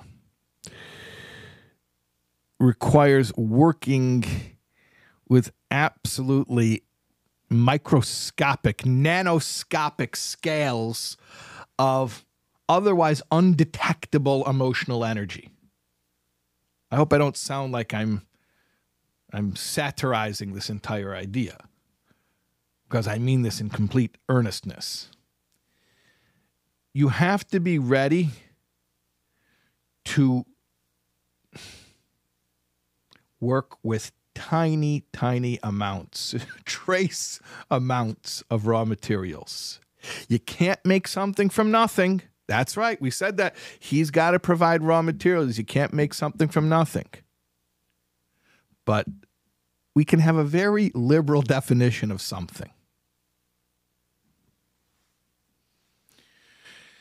That's why much of the art of femininity is identifying even the most subtle amount of energy, labeling it, reinforcing it, giving attention to it, feeding it, and causing it to become uh, more amplified. Um, and again, I said that femininity and masculinity doesn't strictly mean male and female. All of us act in a feminine way in this sense. Whenever we um, whenever we choose to be grateful you know you can wait until the situation is exactly as you've envisioned it and reserve the right to be thankful only then. You can you can choose to do that. Um, but what we understand about the spiritual mechanics of the universe is that type of deferred uh, gratitude actually causes a uh, it causes the flow of energy to dry up. And in in contrast when we express gratitude, even for the little amount that we're getting, it causes the pipeline to open and the blessings to flow. So that's why quite often the most powerful prayer isn't please, it's thank you. I love this. It will be sure swell to have more of this, more of this, even if it's a tiny amount that you have.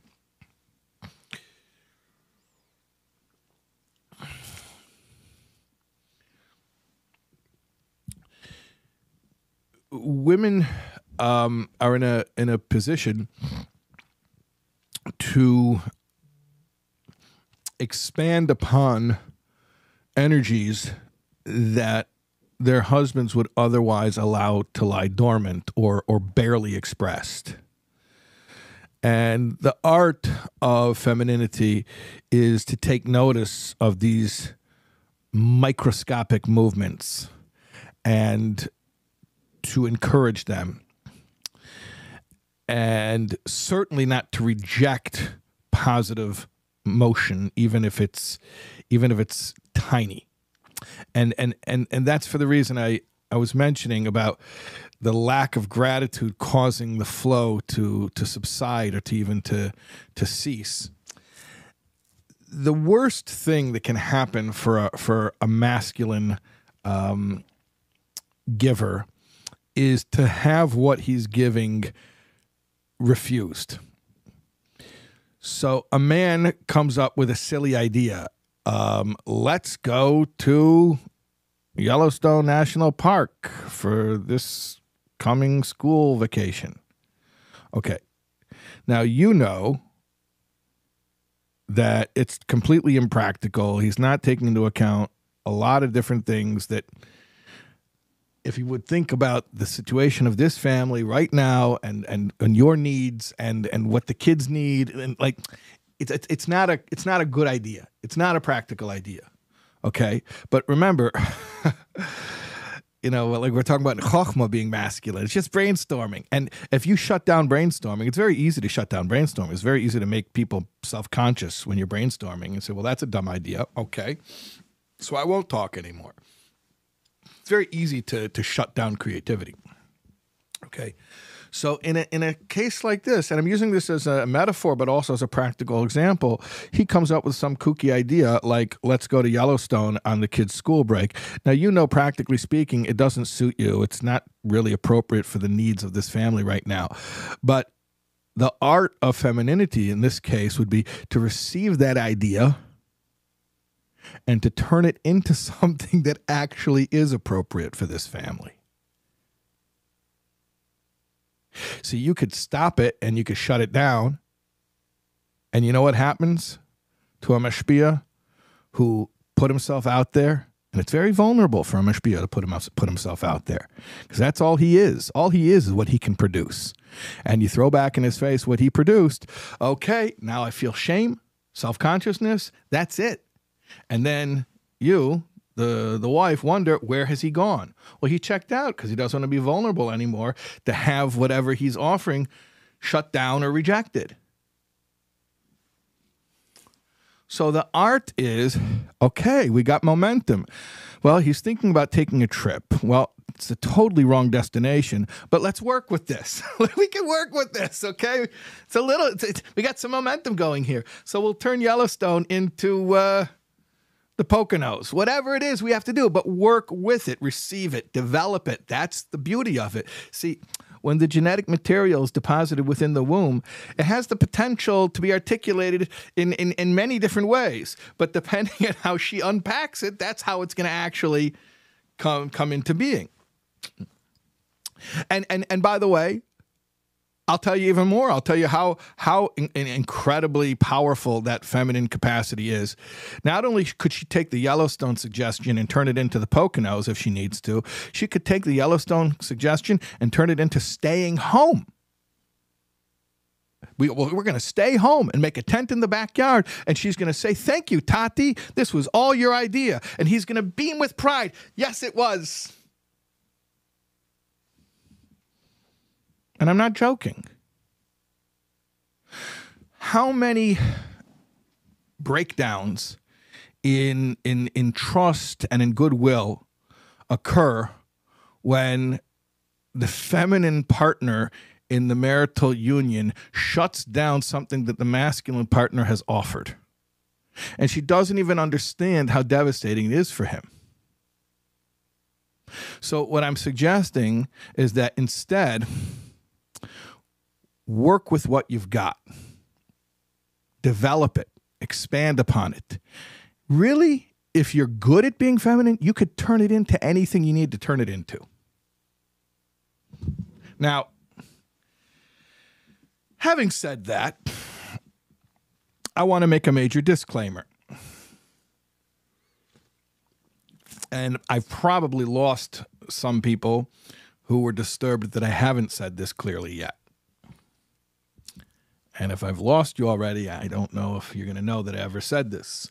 If I'm about to lose you, please don't go away because I am going to address this question of, well, hold on a second.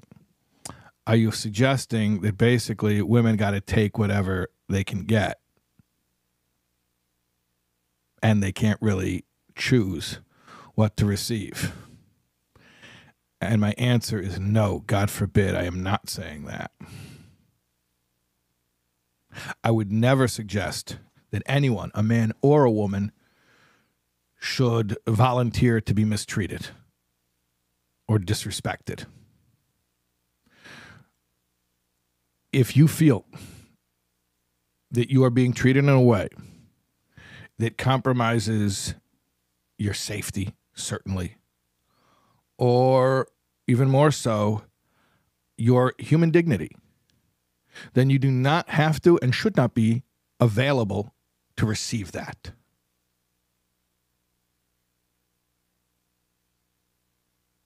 Because, in addition to the very clear moral implications, there's a, there's a practical side of this as well. And that is, in any case, femininity, a true Makabel is not going to be able to do her thing when she's not feeling relaxed and safe. You see, I spoke about earlier that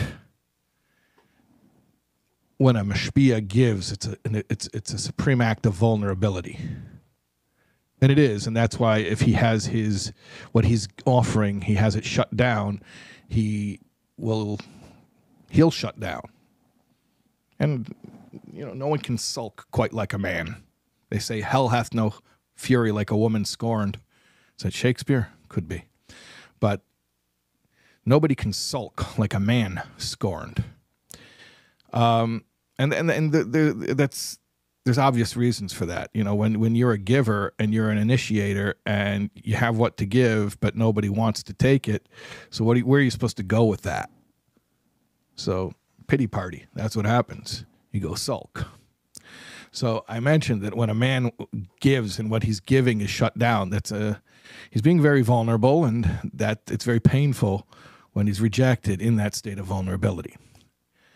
But at the same time, I want to say explicitly that there's such a thing as feminine vulnerability as well. And this is not a vulnerability contest. We're not seeing whose vulnerability is greater, but uh, there are certainly different types of vulnerability. And in one respect, at least, the vulnerability of receiving um, is riskier than the vulnerability of giving. The the risk that a giver stands to uh, the, the the risk that a giver is running by giving um, is that he'll end up being embarrassed. He'll get shot down. But the risk that a recipient has when she opens her, herself up to receive, if God forbid things turn south, she stands to be destroyed. The violation and the encroachment of being given to in unwanted, unwelcomed, unsafe ways is devastating. And many times, once that line is crossed, it becomes almost impossible. I don't want to dash anybody's hopes and call it impossible, but it becomes incredibly difficult to ever restore the feeling of security that femininity needs to exist within in order to function properly.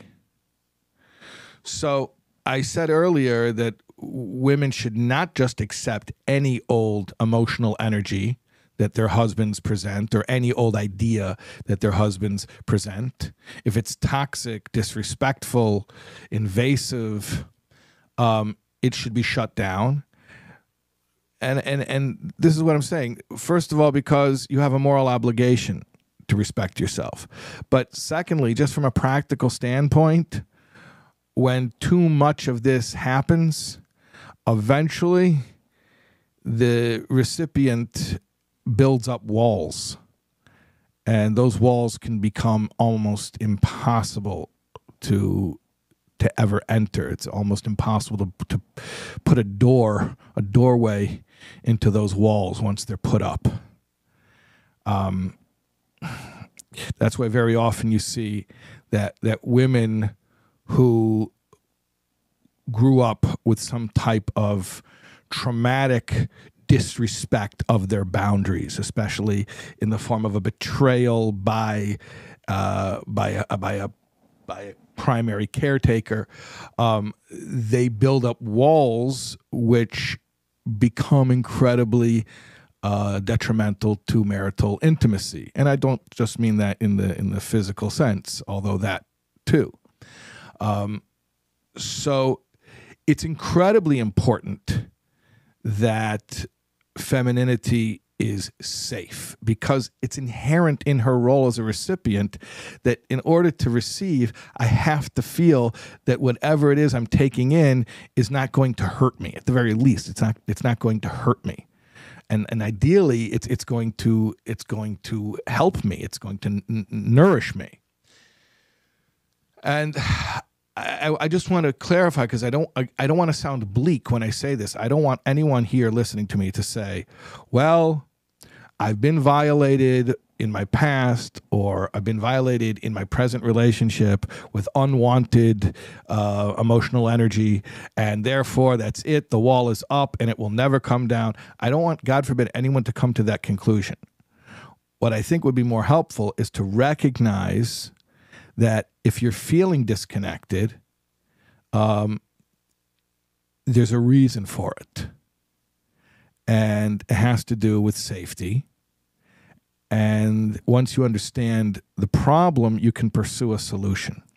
And that is that when you're able to have the proper boundaries that will make you feel safe, then slowly you will be begin to soften those those boundaries which are too rigid. You will begin to ease up off of your hypervigilance and you will be able to receive emotional energy from the masculine figure in your life. And uh, if you need extra help with that, that's an incredibly important thing to do for you, for your home, for your children, for your children's marriages. It's very, very, very important. Now, I want to just talk about one other concept. I know we've been going on for a while now. Um, and by the way, I do appreciate the comments in the chat, which I am glancing at. Um, I do appreciate them. Um, I haven't been reading them out loud, but I do see them. Um, I want to just mention one other thing. And that is one other aspect of the masculine feminine dynamic. Um, we described it as mashpia and makabel, which we first defined as giver and recipient, but then later we redefined as first giver and bigger giver. You see, they're both givers and they're both exceptional givers. They're just exceptional in different ways. He's the first giver and she's the biggest giver. How you like that? Okay. So there's another way of describing these categories. And the Rebbe speaks about this in chapter 5 of the Maimer. Um, the Rebbe is in chapter five describing the superiority of the feminine and her higher source that we mentioned. And the way that he brings that idea out is by saying that if you look at Zoh and Malchus, Zoh is delivering the emotional energies, which are the building blocks of creation. And, and, and Malchus is just sort of receiving that and and and they develop within her and then they're born from her. So like her role is almost kind of automatic almost almost passive and his role his role is much more active. And at first glance that can that can appear to indicate some type of superiority in him. He's the doer and she's just sort of along for the ride. Um, but that ever brings out something that it's a very deep concept, and that is that masculine and feminine, or Zoh and, and Malchus in this case, uh, to be specific, is not um, doer and passive participant. That's not the right way to categorize it. It's doer and beer. I don't even think beer I'm not talking about beer like Yachacho Piva. I'm talking about a beater. There's a doer and there's a beater. There's doing and there's being. So we know what a doer is. Or like we say in Yiddish, a macher. Get stuff done. Yeah, but there's also a beater, someone who knows how to be. And it is far deeper to be something than to do something. Shabbos is about being as opposed to doing. The six work days are about doing as opposed to being. Doing is performative and to a degree inherently superficial. But being is something that is of the essence. It goes to the core. This is what I am.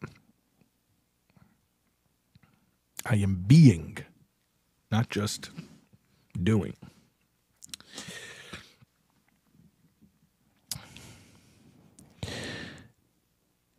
Six days a week, we go out and we do. On the seventh day of rest, we be. And if we didn't have a day to just be, there would be no purpose to go out for another week and to do. We need to reconnect with being in order to have a reason to go back to doing. Masculinity needs to check back in with femininity to have a reason for everything he does. Because I can go out and I can make a living and I can bring home a paycheck. And if it's just a bachelor pad, then what's the purpose of it all? To distract myself while I meet my biological needs, have enough recreation forget about the fact that I work to eat, to eat, to work, lather, rinse, repeat. Without a home, without something infinite going on, meaning the manifestation of infinite potential through bringing generations into being, then there's no purpose to any of my doing. So, what the feminine is giving to the masculine, again, she's a bigger giver, is so essential.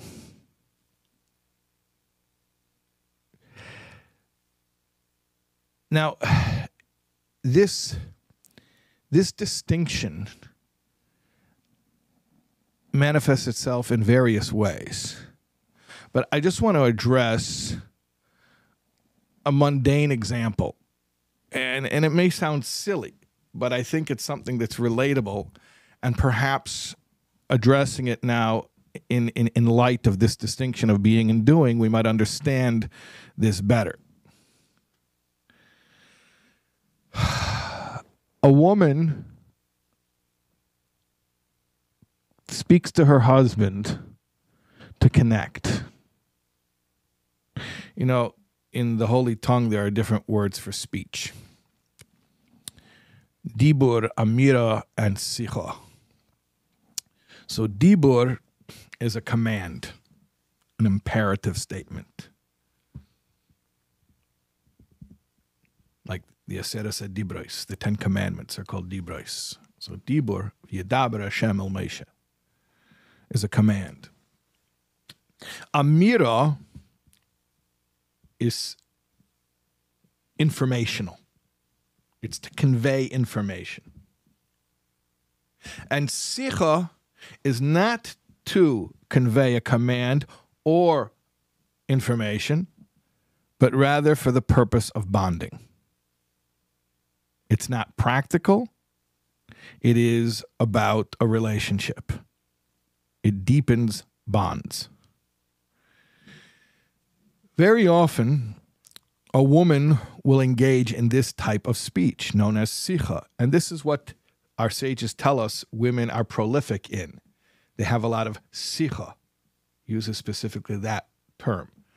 And we make misogynistic jokes about women are always talking that's not what it means. It's not talking about how many words they use. It's talking about the kinds of words they use and the reason they use words.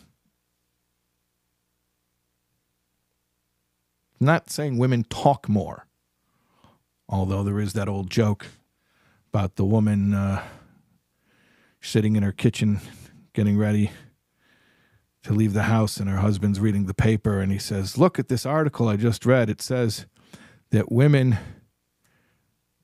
say 5,000 words a day and uh, men only say 2,500 words a day. So women say twice as many words a day as men. And the wife says to the husband, That's because women have to repeat themselves when their husbands don't hear them the first time. And the husband looks up from the paper and says, What did you just say? Okay. But at any rate, it doesn't mean that women say more words. It means that in general, and of course, we're painting with a broad brush. Obviously, when we speak about these categories, these are these are generalizations and simplifications. We don't mean every woman and every man. But we mean that women use words for different reasons than men very often. So sometimes a woman will will come home, she'll tell her husband about something that happened to her that day, and the man's like, "Well, what do you want me to do about it?" Well, nothing. It's not Dibor. Or, well, why are you telling me this? What am I supposed to know? Nothing. It's not a Mira. I'm sharing my life with you so that we can have a shared experience and be bonded. Well, that's a weird thing to do. If you need me to do something, tell me. If you need me to know something, tell me. But you don't need me to do anything. You don't need to, you don't need me to know anything. You just want me to be there for you? That's weird. So you do have to understand that from a masculine perspective, men know how to do there for you. They don't know how to be there for you. And it's frustrating and confusing as a man to be asked to be. And depending on the man, it's really confusing. you know, depending on the man, the, the, the whole idea of bonding that's not practical, that's not like results driven or agenda driven, is is confusing. You know, that's why a lot of times you'll see a group of women sitting around and chatting, even if they don't know each other well, and a group of men who, who've known each other all their lives and they have nothing to say to each other. Because I'm not going to sit here and make small talk. What's the purpose of that? In fact, not only I won't make small talk, but I'm not even going to talk to you about deep, important things that are that are heavy on your heart because that's just we don't do that unless you. Hey, look, I, am your bro. You need me to do something for? Tell me, I'll do it for you. I'm there for you. Give you the shirt off my back. But you just want to talk to me? What's the point of that? So here's what I want women to, to understand. Two things about this. One is it's hard for men. Two is it is so incredibly necessary for men. It's hard for men because we are doers, not beers, and it's hard for us to relate to just being. But it's so incredibly necessary because you can't just keep doing and doing and doing and doing and never check back in with your being. You can't be working like the six work days over and over and over and over again without a Shabbos. It is absolutely soul crushing. So, as much as we resist it, as much as we are bad at it and it feels awkward for us to engage in it, we need to come back to this state of cessation of doing and revisiting our own femininity in the form of our other half, our better half, who can allow us to just be through bonding without an agenda, not based on any task. When we don't have that, we go insane. So, yeah, this is this is tough. Putting a lot of onus on the women, basically telling you that your your husband's uh, well being depends on you coaxing him into an activity. Well, it's not even an activity; it's a non-activity. It's not a doing; it's a being. That his well being depends on you coaxing him into a state that he's reluctant to enter into. But that's what it is. That's what it is. And Let me just describe this a, a little bit more. Um,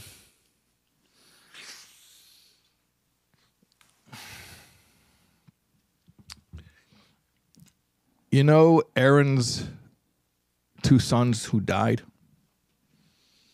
Remember Aaron HaKohen, Moshe's brother. He had four sons. Two of them died. They were very spiritual boys. That's why they died. They entered the Holy of Holies and they became subsumed in, in, in their, their spiritual bliss, rapture. Um, so the, the sages give many different explanations for why that happened. And, and of course, the the mystical explanation, as I is as I just said, that they became attracted to to spirituality and they didn't want to return to their bodies. But there are other explanations that are given, like they weren't wearing their full priestly uniform. Um, another explanation is that they were drunk. Another explanation was that they were unmarried, they were bachelors. And Chassidus explains that really these are all saying the same thing. All of these explanations are saying the same thing. In other words, they were spiritually sensitive, they weren't wearing their priestly uniform, they were drunk, and they were single. It's all saying the same thing. You know what it all is? One common denominator. They were ungrounded, untethered. They lacked an anchor. And that's why they left their bodies and didn't, didn't come back to them. See, the fact that they weren't wearing their priestly garments, that's what do I need? I got to wear a uniform. I'm spiritual, not religious. It's okay. I don't have to wear the I don't have to wear the getup. Also, uh, metaphorically, garments in Tanya, in chapter four of Tanya, garments are, are are mitzvahs. When you do a mitzvah, it's called putting on a garment. So they were those like these spiritual people. No, meditate on tefillin. I don't have to put on tefillin. I don't have to do it. I, I just have to think about it. So they weren't into the physical stuff, which is why they were drunk. They wanted escapism. They wanted to numb themselves out from experiencing what their physical senses would otherwise experience. And that's why they weren't married. That's why they weren't married. Because what is marriage for a man? It's being grounded, it's being forced to live in the here and now, it's being forced to come down to earth. the misogynistic way of saying it is the old ball and chain. Okay. Is she a ball and chain or is she your anchor? Does she keep you tethered to the world where your soul has to do its mission? Because without his feminine component, meaning his wife, a man will become untethered and he will take flight. Peter Pan syndrome, Neverland. And if he doesn't understand that Hashem only created us for a dirah betachtonim, that Hashem only created in order to have this physical earth become holier than heaven, so a man could become very resentful of that force that's pulling him down to the physical world. Why are you pulling me down? Either if I'm a real spiritual guy, let me go meditate all day. Or if I'm not so spiritual, I have other ways of tuning out self medicating, distracting, numbing, escaping, escaping.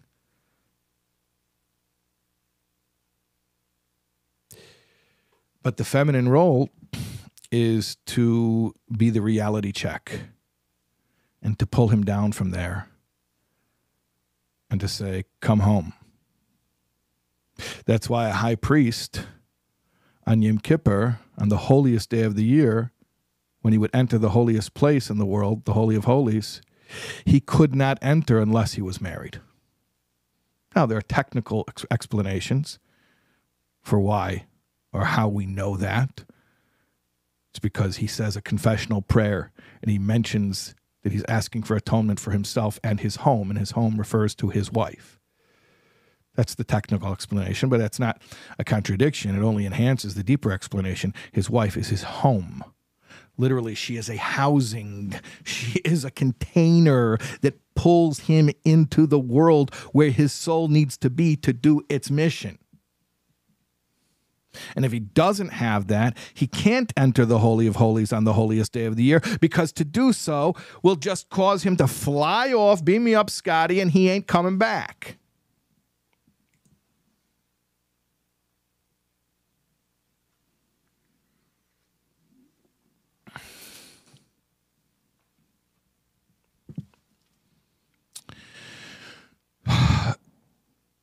So when a woman tells her husband,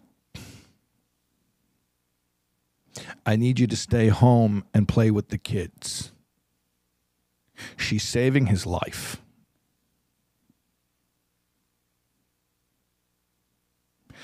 She's not saying it because she's a wimp and she can't manage and she needs him to come take the pressure off of her. I mean, maybe that's also true, but that's not really the point. Not that she's a wimp, God forbid, but maybe practically also she needs some help. But it's much deeper than that. When she says, I need you to come home and, and, and have supper with the kids, it's because his tendency is to escape the here and now, the mundane, the pedestrian, she is the force that brings him back into it.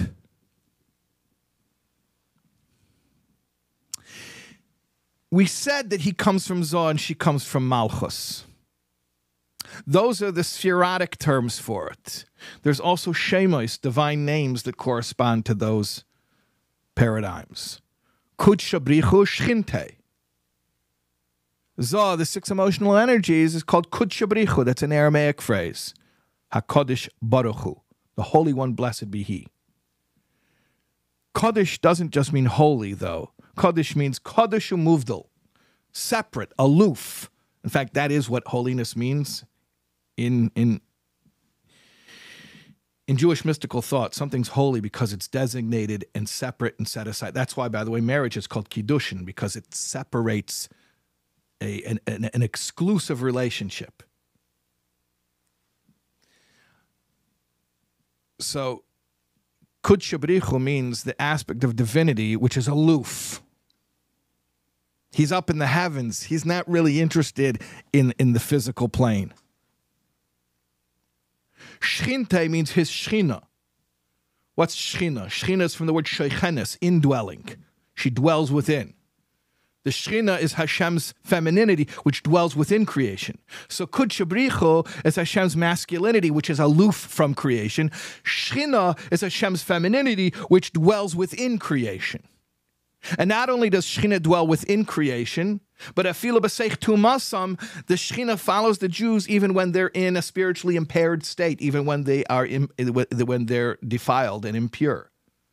Because femininity gets down and dirty in the nitty gritty, like a mommy changing the soiled diapers. Masculinity wants to go up, femininity is grounded. They're two opposite extremes. That's why Chosin and Kala, in order for them to meet in the middle, Chosin, groom, is Nechus Darga. Let's go down because he has to come down to her. Kala, bride, is Klois Hanefesh, expiration of the soul, because she goes up. She goes up, he comes down. Somehow they manage to meet.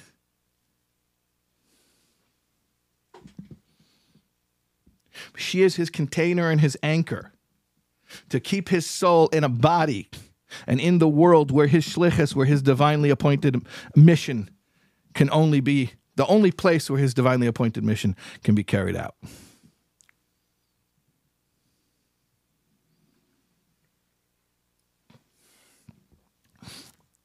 I'll say more about that. And that is, I suspect that certain patriarchal influences are so ubiquitous that even when I'm describing this right now, there's a certain assumption, even though I've explicitly said that the feminine role has a unique superiority. Both are essential, masculine and feminine are both essential. But even though I've said that the feminine role has a unique dimension, and a unique in some respects is superior. You may be hearing this and you're still thinking in terms of, well, at the end of the day, you're calling him spiritual, you're calling her material. Come on. I mean, that's just code words for he's noble and she's crass. He's uh he's a prince and she's a little uh, Cinderella. And he's uh, coming down. He lowers himself to come down to, I, you know, you're dressing it up, you're making it sound nice, you're dressing it in euphemism. But uh, the end of the day, what you're basically saying is she's dragging him down and she's. Uh, she's into material things and she just wants his credit card and that's it. And he wants to think about philosophy and she wants to spend his money. I, I know it. It's the same old misogynistic tropes. I know what you're really saying. You're just fancying it up. Okay so good. All right. I'm glad you called me out. Great. All right. So let me respond to that.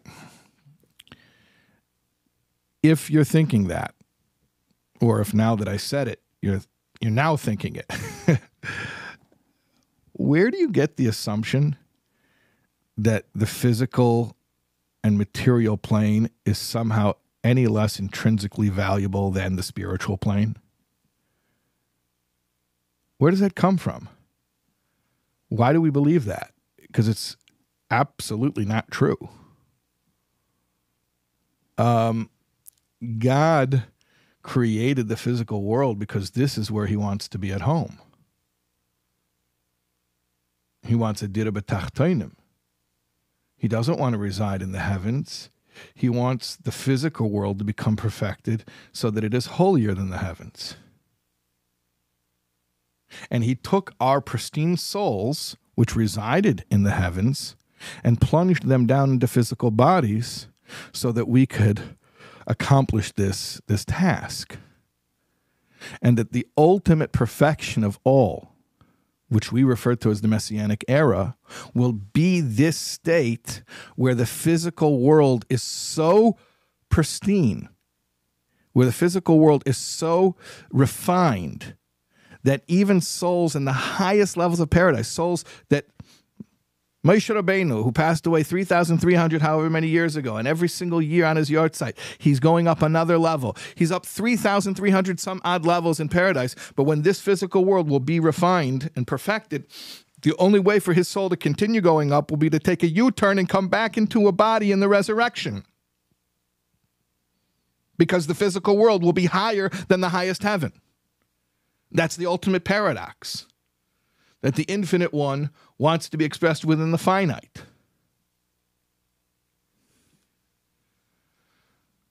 So, really, the idea of valuing femininity as a, as a grounding force is not secondary. It's not, uh, it's not ancillary it's actually the essence of everything. Or to state it in terms that we've already used recently, it is being as opposed to doing. Being as opposed to doing. Souls in heaven do. They, they make aliyahs, they, they do uh, elevations, they're moving. But a soul in a body is able to be. In other words, there's Memaleh and there's Sovev, the filling light and the encompassing light. So in heaven, they experience the filling light. They have a pyrotechnic show. It's Giluyim, revelations of godliness. That's God as a doer. But in the physical world, where we can actually surrender ourselves to godliness and become an extension of His will by doing His mitzvah, we are able to be with God not just to be an observer. In heaven, a soul is a subjective observer of godliness. On earth, the soul in a body, ironically enough, with the buffer and impediment of the body, enables the soul to finally be with God, to be an extension of godliness, to have an objective experience as opposed to a subjective one, merely a subjective one.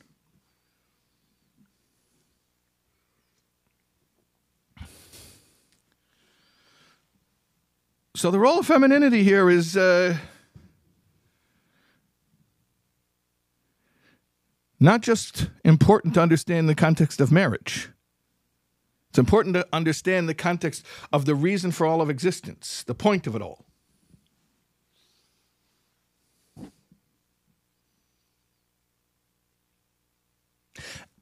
And uh, what did we say? That ultimately, femininity is a recipient who's really a bigger giver than the initial giver.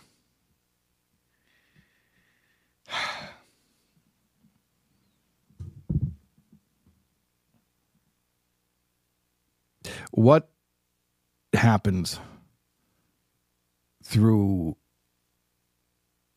the embodiment of the Jewish souls down here in the physical world? the Jewish people are described as Hashem's wife. That's the entire running metaphor of the Song of Songs of King Solomon. And as his wife, we give him a home. We draw him down here where he will feel at home. And we end up giving to him, kaviyachol, something greater than what he gave to us. now, we're nothing without him. He's everything. He gave us everything. He gave us our existence. He gave us the Torah so we could navigate our existence. He created the world and he gave us the form with, within which to to follow the, the the, the the rules of the Torah. He's giving everything, and yet we take that and we give it back to him, as a true wife does with a husband. We give it back to him, and that's what it means to truly be uh, a, a bride. The art of receiving and returning what you've received in a, in a condition better and more meaningful than how it was given to you at first. That's what we do. We come down to the physical world and we give it meaning by doing our mitzvahs faithfully, even with all the difficulties of embodiment.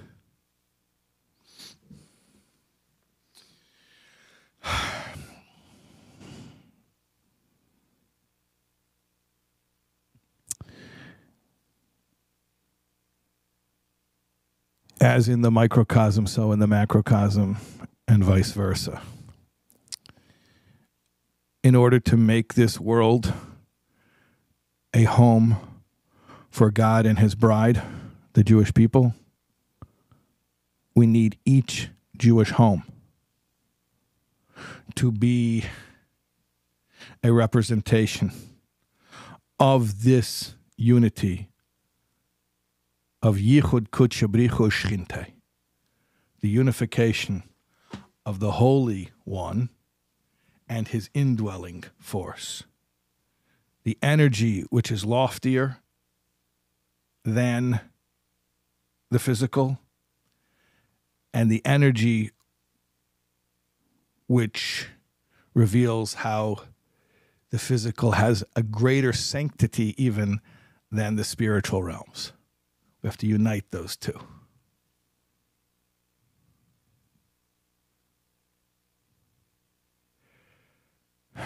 you know, we're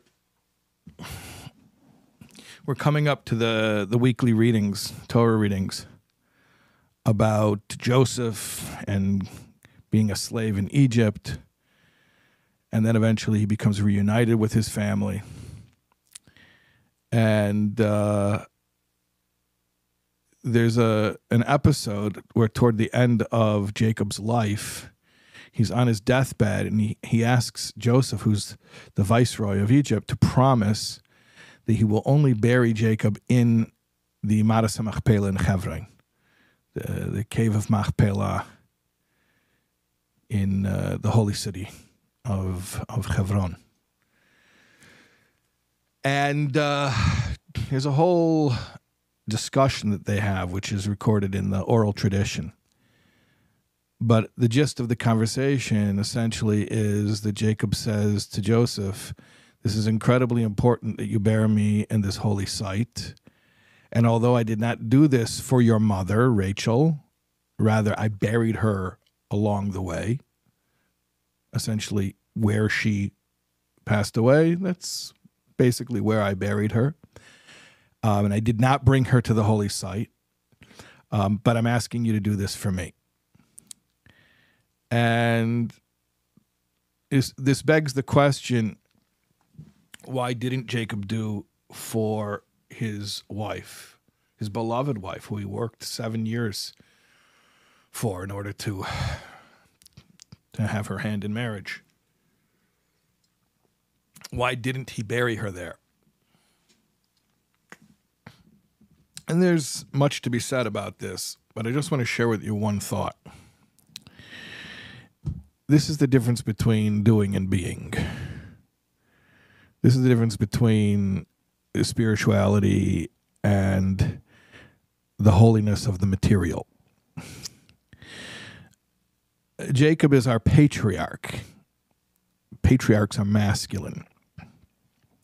He needs to be buried in a holy site just like a man needs to go to shul and he needs to daven. And if he doesn't do these things, he doesn't feel Jewish. Because his Judaism is about doing. But a woman's Judaism is much more essential. It's not about the revelations that come about when you do it's about as opposed to revelation it's about essence. Revelation is in flux. Sometimes it's more revealed sometimes it's less. Essence by definition is a constant. It is what it is what it is. So therefore wherever she is buried becomes holy jacob has to be brought to a place that's holy Rachel is buried, and the place is revealed as having been holy. A man has to go do things that already have a, a, a, value assigned to them as being holy. Go to go to go to shul and daven in a minyan and, and go to a Torah class. And he puts on his his his whole his gear, his tallis, and his tefillin. But a woman's spirituality is more essential. She can be doing things that are seemingly mundane and and have nothing to do with spirituality. Packing lunches and, and sorting clothes and lining up backpacks on the, the pegs by the front closet none of this sounds overtly spiritual or, or, or religious and yet this is the essence of spirituality. This is where God wants to be. God wants to be in the home, in the physical trappings of the home, in all of its mundane glory. And this is what femininity provides for masculinity in the same manner as we provide this for God Himself. Wrap your mind around that. We sanctify the physical world. We reveal the underlying sanctity hidden within the physical world so that God, the Holy One, can come down here and be at home. That is a feminine role. And in that sense, everything that we do as Jews is homemaking. Everything we do as Jews, whether we're male Jews or female Jews, is is is feminine. Is is is is a wife's duty to her divine husband to Hashem. And lest you think, again, that we are relegating us to a re- or rather we're relegating femininity to to secondary status because oh the male corresponds to God and the female corresponds to God's people. So clearly you're assigning higher value to the the masculine paradigm than the fe- feminine paradigm. Stop thinking that way. That's not correct. God wants to be down here I know it's very hard for us to think that way. But the fact that we ult- that, that we automatically assign greater value to creator than crea- than creation is is is a is a mistake. Or just for clarification, let me ask you a question. Is God creator or creation? Neither. He can't be defined or locked in either box both creator and creation are expressions of his infinite essence. Just like, is a person a male or a female? Neither. A person is a male and a female together.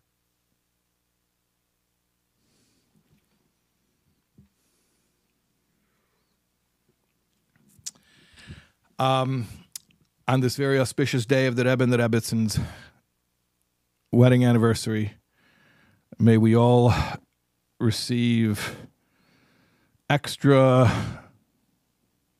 blessings to devote ourselves with sensitivity and care to our marriage with God and our marriage with our spouses, where each one informs the other and the other informs the one. And may we very speedily see the complete revelation and culmination of the courtship, the the marriage that, that was begun at Mount Sinai, which was the betrothal. May we see the the wedding party, the great, great wedding party that will be with the coming of Mashiach.